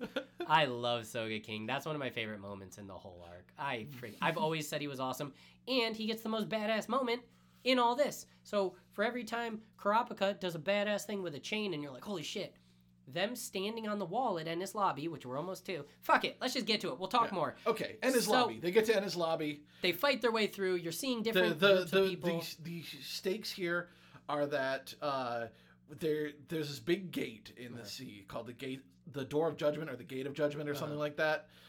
If they get Robin through it, then the only places that you can go through there are either the giant sea Alcatraz. Impelled down. Yep, and the World Government Headquarters. And it's very hard to get through the Gates of Judgment once they're closed, so if they don't get to Robin before she gets through there... And the imagery is cool. There are these massive doors that make up the entirety of what you can see in Sky. And they don't fully open. They say that, like, these doors don't ever fully open. They open just enough for whoever it is to walk through at that exact moment and close again. So they're done. Yeah, if she gets through there, then it'll be hard to get to Robin. Yeah. Virtually impossible, but maybe not impossible because, you know, it's anime. You get the introduction of the rest of CP9, a bunch of very fun characters. You get Spondum being an absolute dick weasel to both Frankie and Robin. Now, see, CP9 needs to control both the blueprints and Robin. Yep. Because...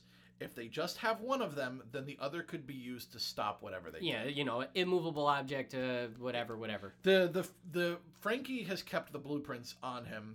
Unstoppable force. That's the other side. Frankie has kept the blueprints on him to honor Tom's will. Tom keeps the blueprints but refuses to destroy them because as long as Robin exists, the government could use her to get the Pluton, and then the only way to stop the Pluton would be to build the ship in the blueprints. Yeah. But if the government gets the blueprints, then as long as Robin's out, then the Pluton... Yeah. Like, the government needs to either get rid of one and control the other. Yeah. That's or control goal. Both. Or control, yeah.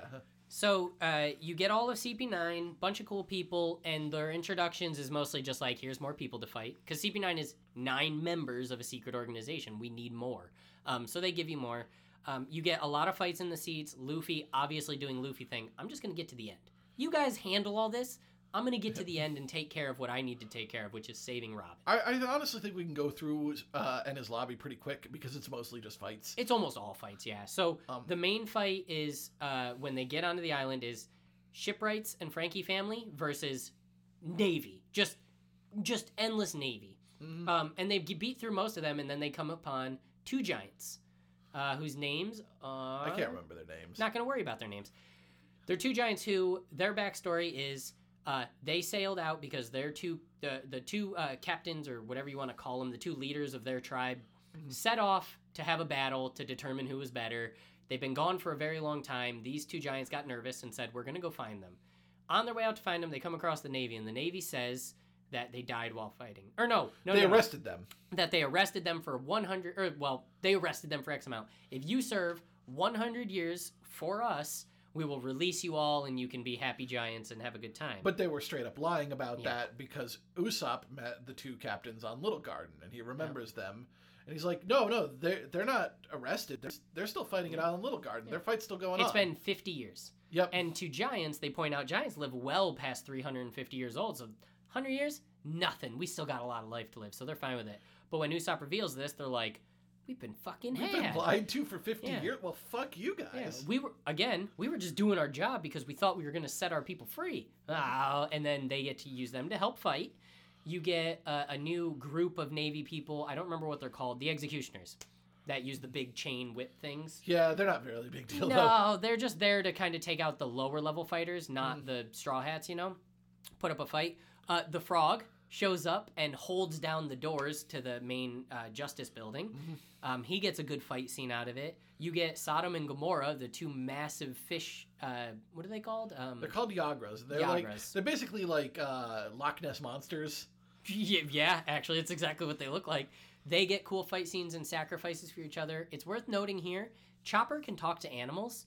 So, again, to Oda's credit, with nothing being forgotten, you even get character development out of the Yagras, and their development is Frankie's warship found them, and instead of eating them, because he found them in the stomach of a sea king, but he was already full from eating the sea king, he let them live, so now they serve the Frankie family forever.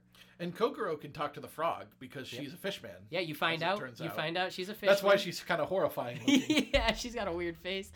And she's an alcoholic because Tom died and she lost her kids. That's why she's sad. So you get some very good fight scenes and development with the Yagras.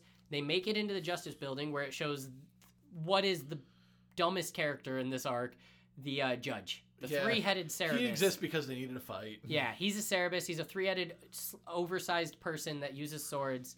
And one head is the cool-headed, one's the angry, and one's the Judge, you know, whatever.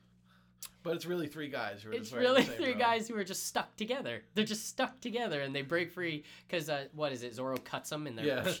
And that's a cool fight scene as they make it to the top. On the top of the building, Luffy is fighting Bluno, the Dorador fruit. And this is where he unveils Gear 2. So CP9 has access to the something. It's like the six forms of fighting. The six powers. And there are various ones, and each person has a mastery over certain ones, and some of them have mastery over all six of them. All of the main CP9 members can use all six of them. Yeah. Some of them like to use one of them better than others, but like their Tempest Kick is one of them. Their ability to skywalk is one of them. Yeah. Hardened Body is one of them. The pistol. The finger pistol that can puncture anything is one of them. It's like a one-inch punch with your finger. Yep, and I'm missing two more. Shave. Shave, which is basically just... teleporting. I move so fast, yeah. And...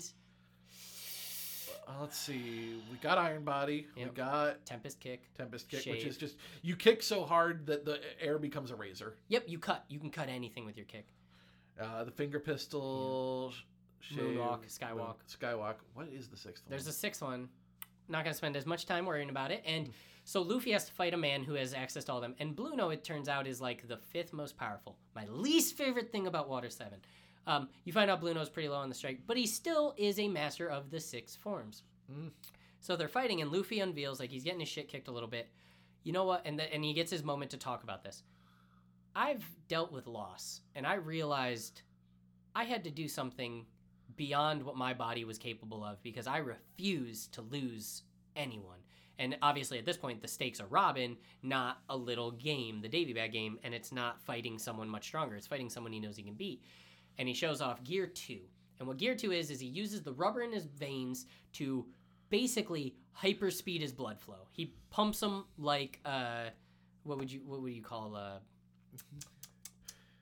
I can't think of the name of the thing. He basically turns himself into a hydraulic pump. Hydraulic pump actually works perfect. So yeah, his legs, the rubber in them makes like this cool wave, and it's him super speeding his blood up, so he can move very fast, hit very hard, and his body's literally steaming, but it exhausts him pretty quick.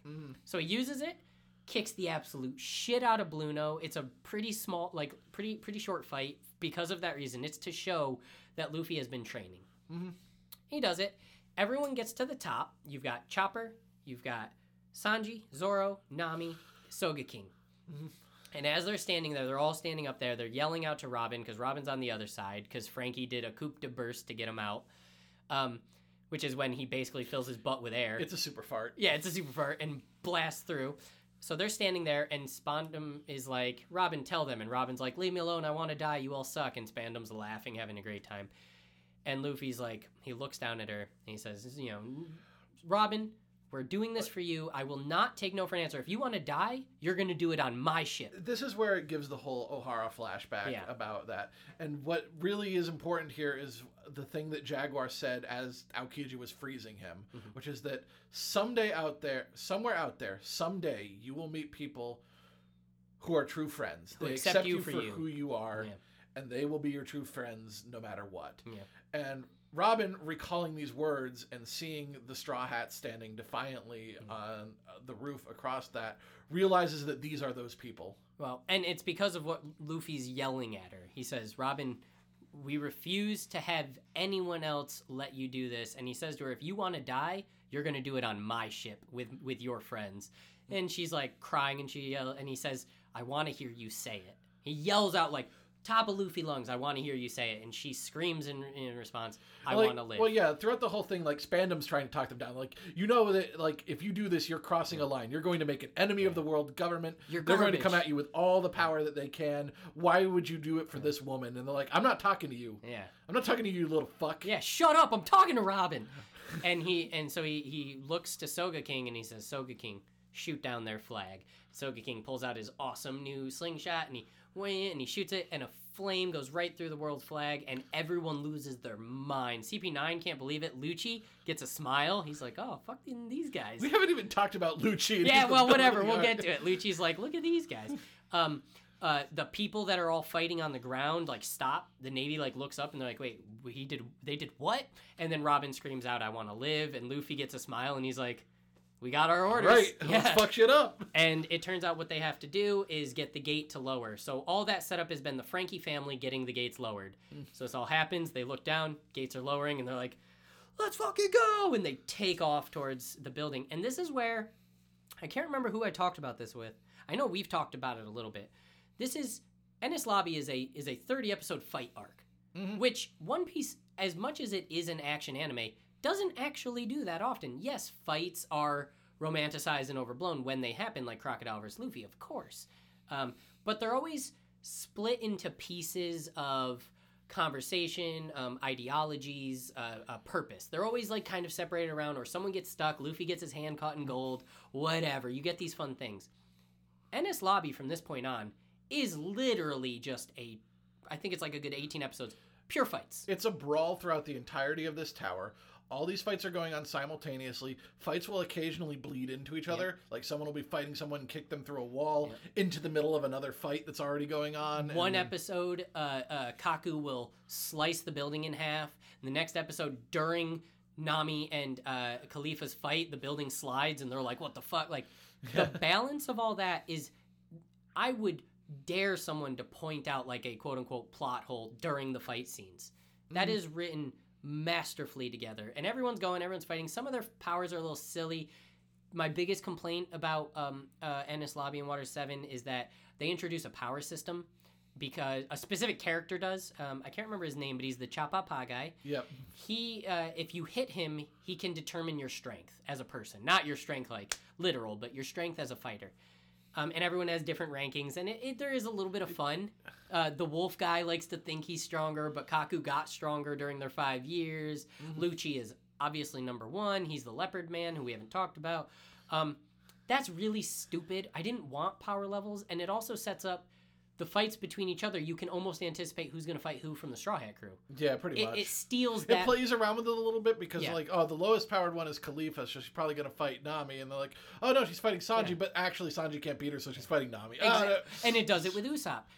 The third strongest one, the wolf guy, that's going to fight Sanji or Zoro, right? Nope, that's fighting Usopp. Oh, shit, Usopp got wrecked, so now Usopp and Zoro are teamed up. And they get handcuffed to each other. So Zoro, he's like, well, I got to cut off your hand. And he's just like, what? You can't cut off? He's like, fine. And he grabs Usopp's entire body, and Usopp's body becomes his sword. Funniest shit ever. But and even the bad guys are pissed off about this. Cause like, no, like we wanted to like do this fight one-on-one. Like, yeah. Okay, like look, we'll release you if we have the key. Oh wait, no, we don't have the key. Fuck. Yeah. Well, all right. Yeah. And that's the part where I felt like if you didn't have the power system, these misdirects of fight would be a lot funnier. Like they would come more natural, but you don't have to, but you do the powers. I mean, I actually can't even think of why he would do the power system here. Maybe just because he hadn't done it yet. Oda does like to take new things and toss them in as like a, let's just keep going. Yeah, let's try this out. Hey, honestly, it doesn't come up very much, so it's not like... Oh, it never comes up again. No, spoiler alert. It never comes up again in the anime. They don't worry about power levels from here on out. It's specific for Enies Lobby, and I don't understand why. Especially, like I said, he likes to do these things, you know.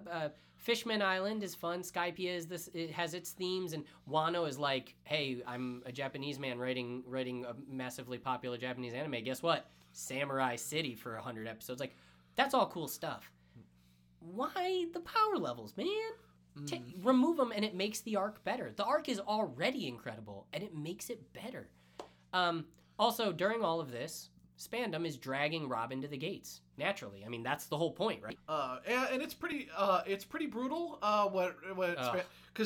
So Robin does have her devil fruit powers, but the handcuffs that they have her in are like these sea prism handcuffs, which neutralize devil fruit powers. So Robin can't actually do anything to resist Spandam. Spandam's a pushover himself. Yeah, he's a bitch, but like he is reveling in the fact that he has power over this woman on a level that is very disturbing. He literally hits her whenever he wants. He implies what is going to happen to her when they get to Impel Down. That is not necessarily cool. He is always talking about how I finally have you and I get to do what I want with you. And he's just that this is his dream. The best part about Spandam is how goddamn incompetent he is. So when Luffy and the crew is all coming in, they're like, sir, we have casualties. Straw Hat Luffy's here. And he's like, how many? And he's like, 500. And he's like, it can't be 500. Or no, he says 300. And he goes, no, wait. Maybe 5? And he doesn't get to say 500 because he gets punched out by Luffy. So Spandam's just like, oh, only 5? Nah, you guys got it. You got it under control. Whatever, let's keep going. So that's one of those like catch-ups where it just... Luffy and them could have all been stopped. If CP9 walked off, stepped foot on the main ground, and fought with everybody, the Straw Hats are done. But no, he wanted the control. That's another point of him. Just like he revels in his control over Robin, being able to boss Lucci around is like his bread and butter. He knows he's nothing. So Lucci's the strongest guy in CP9. Yes, he's number one. He has the cat fruit leopard version. Yep. That is his devil fruit power. And this is where they point out the difference in Zoan type fruits, because Kaku gets the giraffe and the wolf and all that. They actually point out this is why devil fruits are better than Nen. No, I'm just kidding. Except I'm not. But they point out that the zones, your devil fruit affects your personality, and the Zoan carnivores, like the leopard, you get a bloodlust when you're in your fight. It's not inherent to you, but once the fight starts, you've got to really ride that train because obviously you're a carnivorous animal. So the leopard being like the top predator of cats, whatever they want to call it, he's brutal. And it shows his backstory in which he is just a mass murderer. Also, he kind of looks like Slash from Guns N' Roses. Kind of. He looks exactly like Slash from Guns N' Roses. He is a mass murderer. He's always been a murderer. And to work with CP9, he gets to murder for free. Yeah. Not even like the Shikibukai, not like the Seven Warlords. He literally gets to murder for free, and he loves it. He has this whole philosophy, which he calls Dark Justice. Yeah, which is kind of a funny name, but you know. I mean, it's awesome because it balances off of Akainu's Ultimate Justice, who is one of the admirals who, in Ohara, his big thing. This sets the stage for Akainu later. His big thing is he believes in ultimate justice. There is no such thing as these gray areas to him. So. In Ohara, when the Buster Call is happening, it's killing everyone. There is a ship of refugees that were all scanned by the world government. There was people there who said either yes or no to you based on your history and who you were. So the refugees were supposed to be people that couldn't read poneglyphs and had no relation to anything going on. Akainu shoots that ship down and kills everyone on it. And when Aokiji, which is why he let Robin go, asks him why, he says, if even one person was on that ship with the refugees, our entire mission was in vain, and we did not complete our true form of justice. Fucking brutal. It's it's gross that he is that kind of guy, but it causes Aokiji to be like, that's fucked up. All right, I gotta let Robin go. And Lucci is kind of like that, where he believes that basically if you have committed a crime, you deserve to die. Yep. Because even a small crime could snowball into something much worse. Yep. So it all needs to be stopped. Yep. But he also has an interesting definition of what he considers a criminal offense. Yeah. Because he believes that failing to complete your duty, the whatever task was assigned to you, whatever orders you were given, if you fail to complete that, it is as bad as if you had betrayed the organization that gave you that order. And when Weasel failed to stop Frankie, he murders him on the train. Yes. Yep. Because he failed to do his duty. Yep. And there's a whole story in his backstory where the Navy was assisting, it was a country under the world government. Yeah. They were fighting a war against pirates. Yeah. And the pirates beat their army. Their army is forced to surrender to these pirates. And Lucci is brought in to intervene in this war. And the king wants him to rescue his soldiers who are being held hostage by the pirates. Yeah. But Lucci kills the pirates and the soldiers. The pirates deserve to die because they're pirates. The soldiers deserve to die because they failed to stop the pirates, and that was their job. And he has the devil's fruit already at that point, and it shows him, like, it even has this cool scene where he's, like, shadowy with the eyes. You're like, oh, fuck, this guy's been a murderer since day one. And that's where you got the bloodlust and all that kind of good stuff. But other than the cool backstory, Lucci doesn't really have a whole lot of agency in the arc. He's basically just following Spandam's orders start to finish. Yeah. We get enough about him to know that he's kind of a bad guy and the whole thing is interesting. But he basically, at the end of the day, is just a big guy for Luffy to fight at the end. Yep. And I do like that he is a company man. I think that's a nice turn on him a little bit. Like, you do it all the time in these kinds of stories where there's you go against an order because of the way that you are, but no, following orders to a T is his trait. So it's kind of, he definitely doesn't like Spandam because Spandam's a fuck up. And again, we've established that Lucci has no, like, tolerance for that kind of thing. But Spandam's also his superior officer, so it conflicts his own principles. He has to follow him because that is his duty. Yeah. But he doesn't like him because Spandam is really bad at doing his duty. Yeah, he's bad at everything he does. And when he gets the reins taken off, like when Spandam finally says, all right, Lucci, take care of Luffy, all no holds barred, he just lets go. Which is a very cool fight scene, but it's also, again, where I'm like, I don't need it. Just I can't get over the fact that, like you said, just a strong guy to fight with him. Mm-hmm. The power level just reinforces that. It's like, hey, Lucci's over 9,000. So, get ready for the him Luffy fight. So, like, I guess, like, at this point, we've pretty much spelled out what Water 7 is. Yeah. And we can kind of just fast forward through to the end of it. Yeah. Yeah, like, everyone fights everyone. CP9 is defeated. Yeah. Luffy has a fight with Lucci. It's an intense fight. Luffy brings out third gear, which is... He makes his fists super big and punches really hard. He basically inflates, yeah. For some reason, inflating full of air makes you punch much harder. So they just it's fine. Just roll with it. So that gets... This is one of those things where I can see how it would be a negative. I don't think it's a negative. That gets explained later why it's strong, though. Okay. So for now, all you have to go on is he fills it up, but it actually... There is a reason why it's as strong as it is. At some point, Spandam orders a buster call on Ennis Lobby. Yep. Accidentally, but then he, being Spandam and being such a fuck up, he's like, "Oh no, this is totally on purpose. I wanted this. This was my strategy. Let's get through the gates." And he's like, "Let's get out of here." He doesn't care that he just killed thousands of Navy soldiers. And again, neither does Lucci because they failed at their job, so fuck them. Chopper gets the first reveal that he is way stronger than he's ever gotten credit for. He eats his fourth Rumble Ball. Yeah, he basically does combat drugs to psych himself up. So, and he overdoses on them. Yeah. So as Zoan level fruits have multiple forms to them, everyone can do them. You can either go full into the thing you are turning into, or you can do a hybrid form. Tony Chopper, because of his medical background, has figured out a drug that allows him to basically create as many forms as he needs, and because he's a deer, he uses them. So he has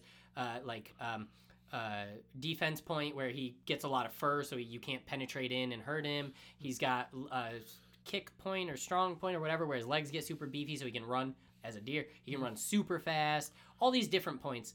When he eats his fourth Rumble Ball, though, it's too much, and he turns into Godzilla. It's actually third. It only takes three. Okay. The second one, his powers become stronger, but they become unstable, so he can't actually choose which form he's switching to. Right. Every time he switches, he gets a random form. Right.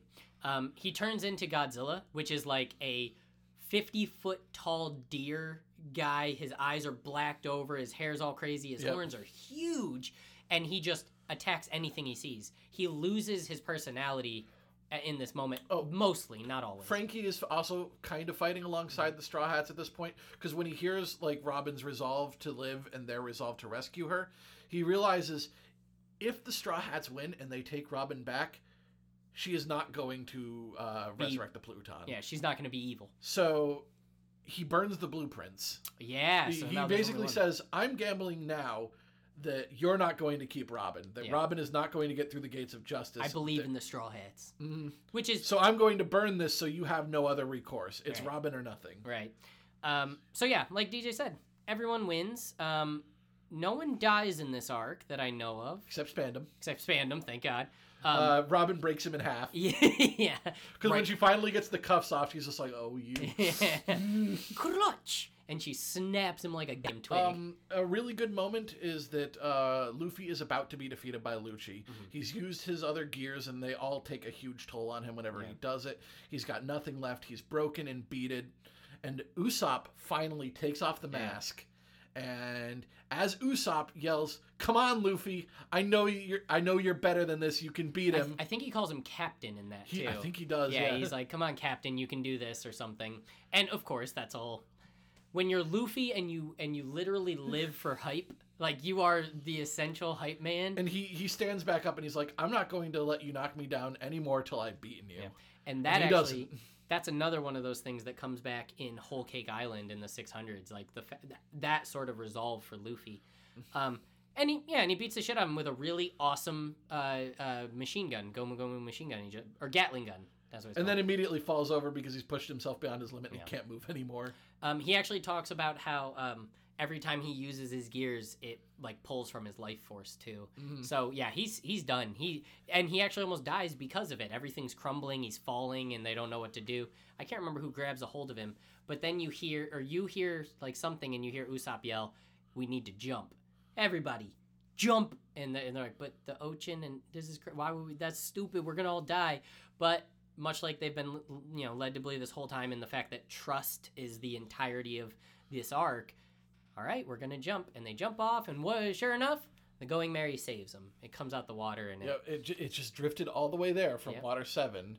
Yep. And, this is so good. So, I mean, we even skipped over some cool moments like Usopp sniping to save Robin as she's about to get pulled through the gates. Yeah. I think that was the cool Usopp moment you were talking about, and I feel remiss that we don't talk about it. My favorite Usopp moment's shooting down the flag, but yeah, that is a really good one. He is...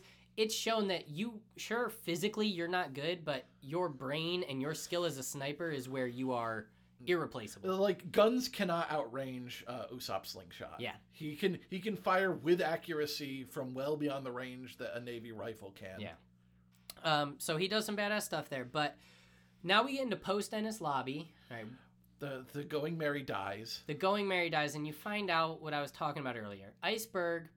After he sent them all away, is out there working, and there's a ship, and he has a heart-to-heart with the ship, and he literally talks to the Going Merry. Iceberg, being the successor to the greatest shipwright ever, has the ability... Well, it's not really ability. He even points out that this don't happen. Like, the Going Merry's special, and here's why. And it turns out the Going Merry asked him, please, just fix me enough... so I can go save my crew. And they do establish earlier that if a ship has a very strong bond with a crew, it can like manifest as like a spirit. Yep. So Going Merry has this spirit. Yep. And so that's why the ship was able to, as destroyed as it was, make it to them. Iceberg fixed it the best he could. Gets them back, and then it says, thank you, I love you, and has a Viking funeral. The ship like gets them to Iceberg, who has, like, sailed out after them in their ship. And once it realizes they're safe, like, the Going Merry just splits in half. It just starts breaking, yeah. And it does show you where the break was earlier on when they're talking about how broken it is. It is literally, like, right down the center. The entire keel is done. And, yeah, they basically have a funeral for the Going Merry. There's, like, an insert song and everything. Yep. It is played...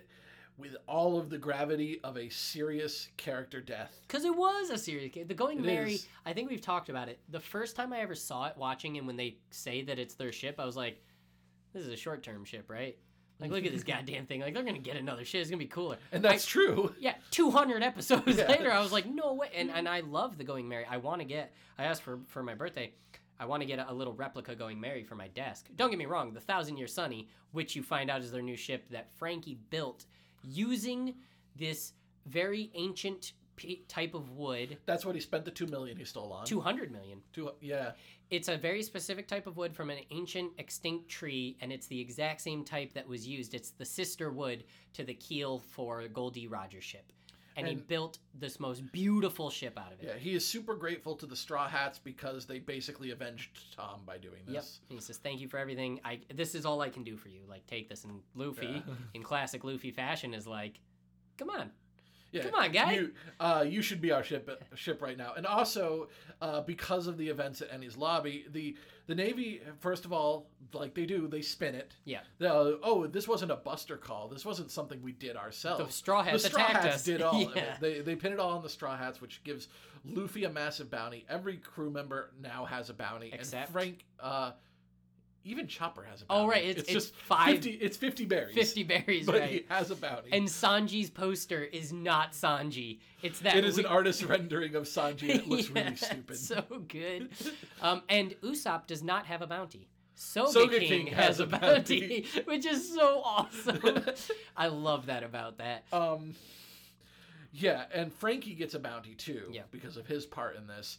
And they realize that he can't stay in Water 7. Water 7's really close to the world government. Yeah. It works with the world government. Yeah, he would not be able to live in peace there. Yeah. So everyone, the Frankie family gets together and like, you should take Frankie. And Luffy's like, oh yeah, 100% we should take Frankie. This is your ship. Great. You know how to do this. Like, we need you. Frankie was a shipwright who has connections to Gold Roger, and he's an all-around good dude, and I like him now, and he's my best friend now, so he obviously needs the job. Come with us. And the 1,000-Year Sunny has, like, basically the dream compartment for everyone. It has a fish tank for Sanji to keep all the stuff they're going to catch and eat, beautiful kitchen. It has a workout room for Zoro up top that just has big weights in it. I don't know if you've seen that yet. There's an awesome scene where Zoro's doing one-handed push-ups with, like, 2,000 pounds on his feet. It's awesome. And so, of course, they have a nice conversation with Frankie over some, like, cock and ball torture. Of course. And Garp shows up. Yeah. And he says, hey, I'm your grandfather and Monkey D. Dragon, leader of the Revolutionary Army. That's your dad. Can you believe it? You guys are crazy. You should get out of here. And when they start sailing away, he says, fuck, no, I can't let them go, actually. Like, yeah, I love him, and he's my grandson, and I think he's wonderful, but he's kind of terrible, and I'm a Navy guy. You see Kobe and Helmeppo here. They've gotten grown. Way bigger, way stronger. Well, not way stronger, but probably stronger. Helmeppo actually looks kind of cool, even though he still has a butt chin. Yeah, he's still stupid, but he does look better, and Colby's got a cool headband now, and or goggles. Is it goggles around his head? Yeah. Well, Helmeppo had, like, a stupid bowl cut when you first meet him, but now he's got, like, a long hair ponytail that works better for him. He also wore, like, what, the purple suit?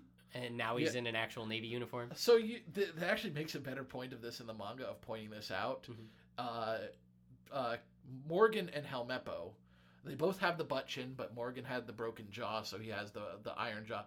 But Morgan's whole thing is that he has, like, long luxurious hair, but he's got this big, like, toxic masculinity thing, so he's ashamed of his beautiful hair, so he shaves it into, like, a crew cut and is always like, oh, big on how manly he is, and that's kind of rubbed off on Helmeppo, but, like, Helmeppo looks better when he grows his hair out and isn't trying to make a dick of himself. Isn't looking like an idiot. Yeah. So then Garp goes after them, tries to attack them. They, of course, they do the end of arc thing where it's like, we've grown and we know better, so they stop all the cannonballs that Garp just hucks at him. That's his power, apparently. I throw things really hard. I'm like the Randy Johnson of this universe. And so they stop it all, and Garp lets him go.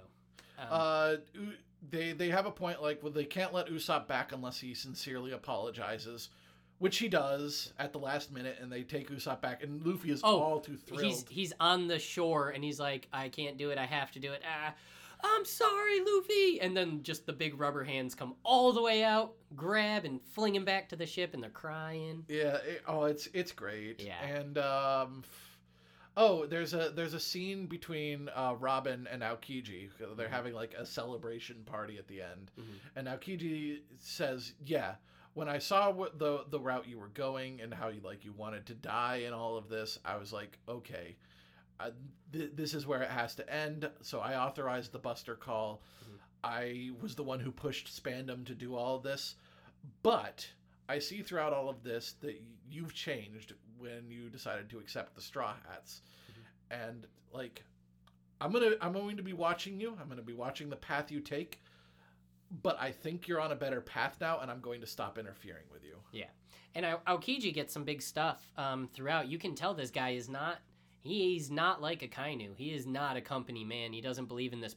He doesn't believe in a perfect form of living. He just believes that don't tread the line very tightly. You don't be ridiculous and go hard in either direction. Yeah, he basically says at the beginning, yes, I believe from what I saw that you were dangerous, that you wanted to die and you would let the world burn with you if you could. But now I think you've changed. I think if you stay with the Straw Hats, then you're on the right path. Yeah.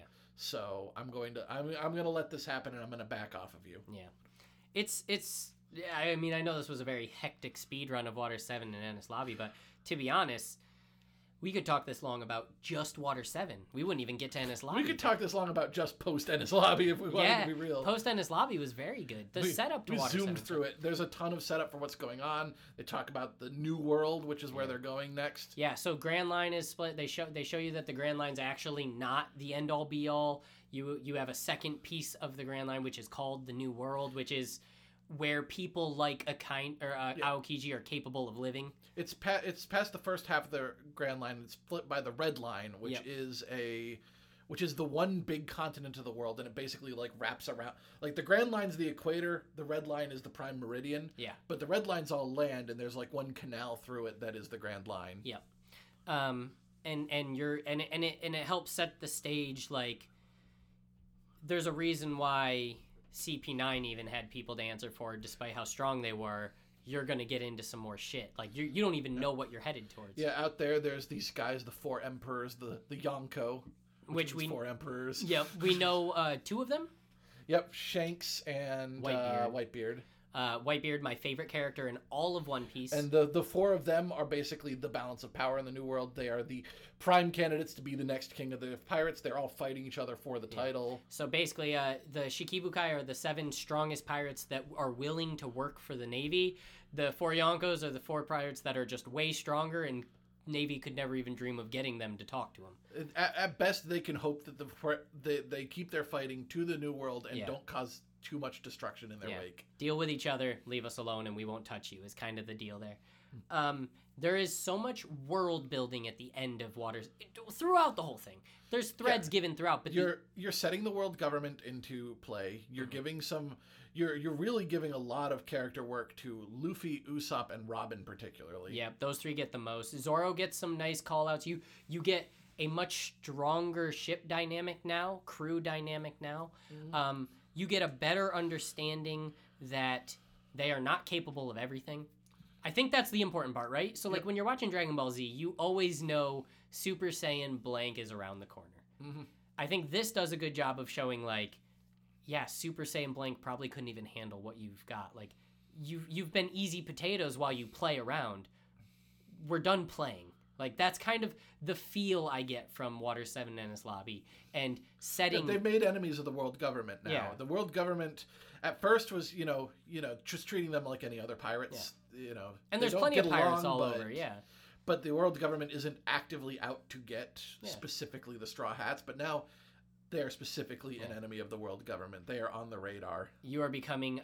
you're getting a amount of notoriety that is going to really... fuck with your ability to just show up and have fun.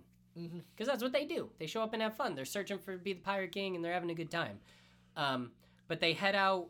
Do they say where they just say, "I'm headed to the New World"? Oh, Fishman Island is. Oh, of course, right. Their log poses linked them to Fishman Island. Yep. They're setting out to go there. Yep. And Fishman Island was set up at the end of Arlong Park, kind of with like... It's where the fishmen are from, of course, but... Luffy gets excited about that. They mentioned that it's also like a resort island, yeah. So it's like a big vacation spot, and they're like, oh good, well, after all that, I think we could all use a vacation. Let's go to Fishman Island. Yep, and it's... I can't talk more because I'm going to start comparing it to Hunter x Hunter. Now I'm ready to talk about Chimera. I thought, so is Water 7 Enies Lobby? Let's end with just a few questions I'm going to hit you with. Okay. Is Enies Lobby Water 7 your favorite arc so far or no? That's tough because Skypiea is really good. But I'm going to say yes. Okay. I'm going to say yes because of how intensely personal the stakes are. Mm-hmm. How it has both intensely personal stakes but also very large scale. There's multiple factions. Yeah. Like, we didn't even mention... There's a lot that we didn't cover that's in there, yeah. Like how the Galilei shipwrights are also fighting alongside the Frankie family at Enies Lobby. Like, they join them on the Rocket Man. And a lot of characters we didn't Kokoro's a mermaid and rescues them from getting flooded out in a passage. Yep. So, okay, I think that's a good point of how it can balance the dynamics of personal storytelling with world building. Mm. I don't think anyone does that better than Oda personally. It's very tightly written. Yeah. So next question, what is you? This one's a little bit of a loaded question. You would agree that they are not separate arcs. All three have to be together. Water 7 and his lobby post ends. Yeah, they're pretty much all one story, although they are split into three arcs in the like manga categorization. Yeah. Like, Water 7 is everything up through the Sea Train chase. Yep. Then Enies Lobby is just everything that takes place at Enies Lobby up through the funeral of the Going Merry. Yep. And then post Enies Lobby is everything where they get back. Oh my God, we didn't even talk about the fact that it shows you Portgas de Ace fight Marshal de Teach. Oh, that is actually the end of it. That's the setup, the final episode where it's just like, guess what? Shit's popping off. Ace, Luffy's half-brother. Yep. We've met him before. He's hunting down this guy, Blackbeard. Mm-hmm. Blackbeard was a member of Whitebeard's crew. Until he killed someone. He killed someone and took their devil... They found a devil fruit. It establishes that Blackbeard, the entire reason that he joined Whitebeard's crew in the first place was to find this specific devil fruit, mm-hmm. the dark fruit. Yep. And since this guy had it, and he wanted it, he kills the guy and steals the fruit. And runs away. And there is no bigger... Ace calls this out a few times. And Whitebeard, when him and Shanks meet and fight it out over the fact that Shanks asks him to pull back Ace, he's like, you don't understand. He killed a member of the crew. Like, that's the number one strike in Pirate Code. You can't harm your crew. He killed someone. Ace will never stop, and I would never ask him to stop. So you get the fight scene of them two. Which is, you don't see the fight scene yet, right? You just see the big pump, like the fire. There's just a little clash. Okay. And they're like, oh. So that sets up some pretty big tones going on forward for that part of the world. What is your favorite moment? That's the hardest one. That's hard. Yeah. Because there's a few big moments that stand out. Right. The Usopp and Luffy fight is an extremely good moment. Mm-hmm. And shooting through the flag is I'd say those two are in contention for the best moment. Yeah. I'm gonna give it to the Usopp Luffy fight though. Okay. Over the flag, because while the flag is a big moment, it feels like a big pivotal turning point, and it is just Luffy being a huge badass. It was my wallpaper on my computer for like a year. The imagery from that, like I've seen the manga panel of it, and I've seen what they do in the anime. It's an amazing image of them just standing on the roof, staring down at CP9, declaring that this is what they're fighting. It's great. Yeah. But the Usopp-Luffy fight is just set up so well. Yeah. The two characters are written so well that I can feel for both of them. It's tragic and it's inevitable, and the fight itself is very clever. The fallout from it, it's great. It's great stuff. I mean, I've said it a million times, I'll say it again. Usopp versus Luffy is the greatest thing in all of One Piece to me. It's one of the greatest moments in anything I've seen in terms of how it makes you feel when you followed it for that long. You know, it's like in... Frickin' Breaking Bad when, you know, Hank dies and everyone's like, oh, it's this, that, and the other. I was like, yeah, it's fine. I don't give a shit. For One Piece, it's that version for me. It's just such a brutal moment. You don't see it coming. I'm happy that it didn't last. I'm happy it wasn't the end-all be-all for Usopp and Luffy. And it also holds weight throughout the arc. It's not a one-off moment. It's a build-up and a payoff of how they both have to deal with what happened, how they have to subvert each other for the greater good of what they're fighting against, and then the final apology at the end. It's phenomenal. It's so good. But yeah, that's all I got to say about what... No, it's not. But that's all I'm going to say about Water 7. For now, I think we'll be able to talk a bit more about Water 7 when we actually get to the comparison part. Yeah, for sure. But 10 out of 10. Hands down. Oh, it's a great arc. What were we talking about when I would always give everything a 10 out of 10? Oh, Craig and I doing Watchmen issues. Yeah, 10 out of 10. We ranked everything at the end, and I always said 10. Actually, one I think I gave a 9.5, but whatever. I always thought that was funny. But all right, we'll wrap it up there. Next episode, we are going to be talking all about Hunter x Hunter. I think that one's not going to be quite as long because there is a lot to get into. There's less Hunter x Hunter than there is One Piece, though, just by volume. Right. I mean, even just, like, arc versus arc, it's a smaller arc, so... It's much more self-contained than Water 7. Yeah. Because in order to fully understand Water 7, you had to understand all this background with Robin and the Pluton, and you had to understand Usopp and the ship. And... 210 episodes, whereas Hunter x Hunter, it's 60. To get caught up to Chimera. So you get to build a little differently, and the storytelling's also... The timing is different. So I think it'll be a little shorter, but that'll be the next episode, and then we'll do our comparison. So until next time, thank you for listening to Men in the Machine. I'm Kevin. I'm DJ. See you next time. I was busy dreaming about taking you apart. And as you can see...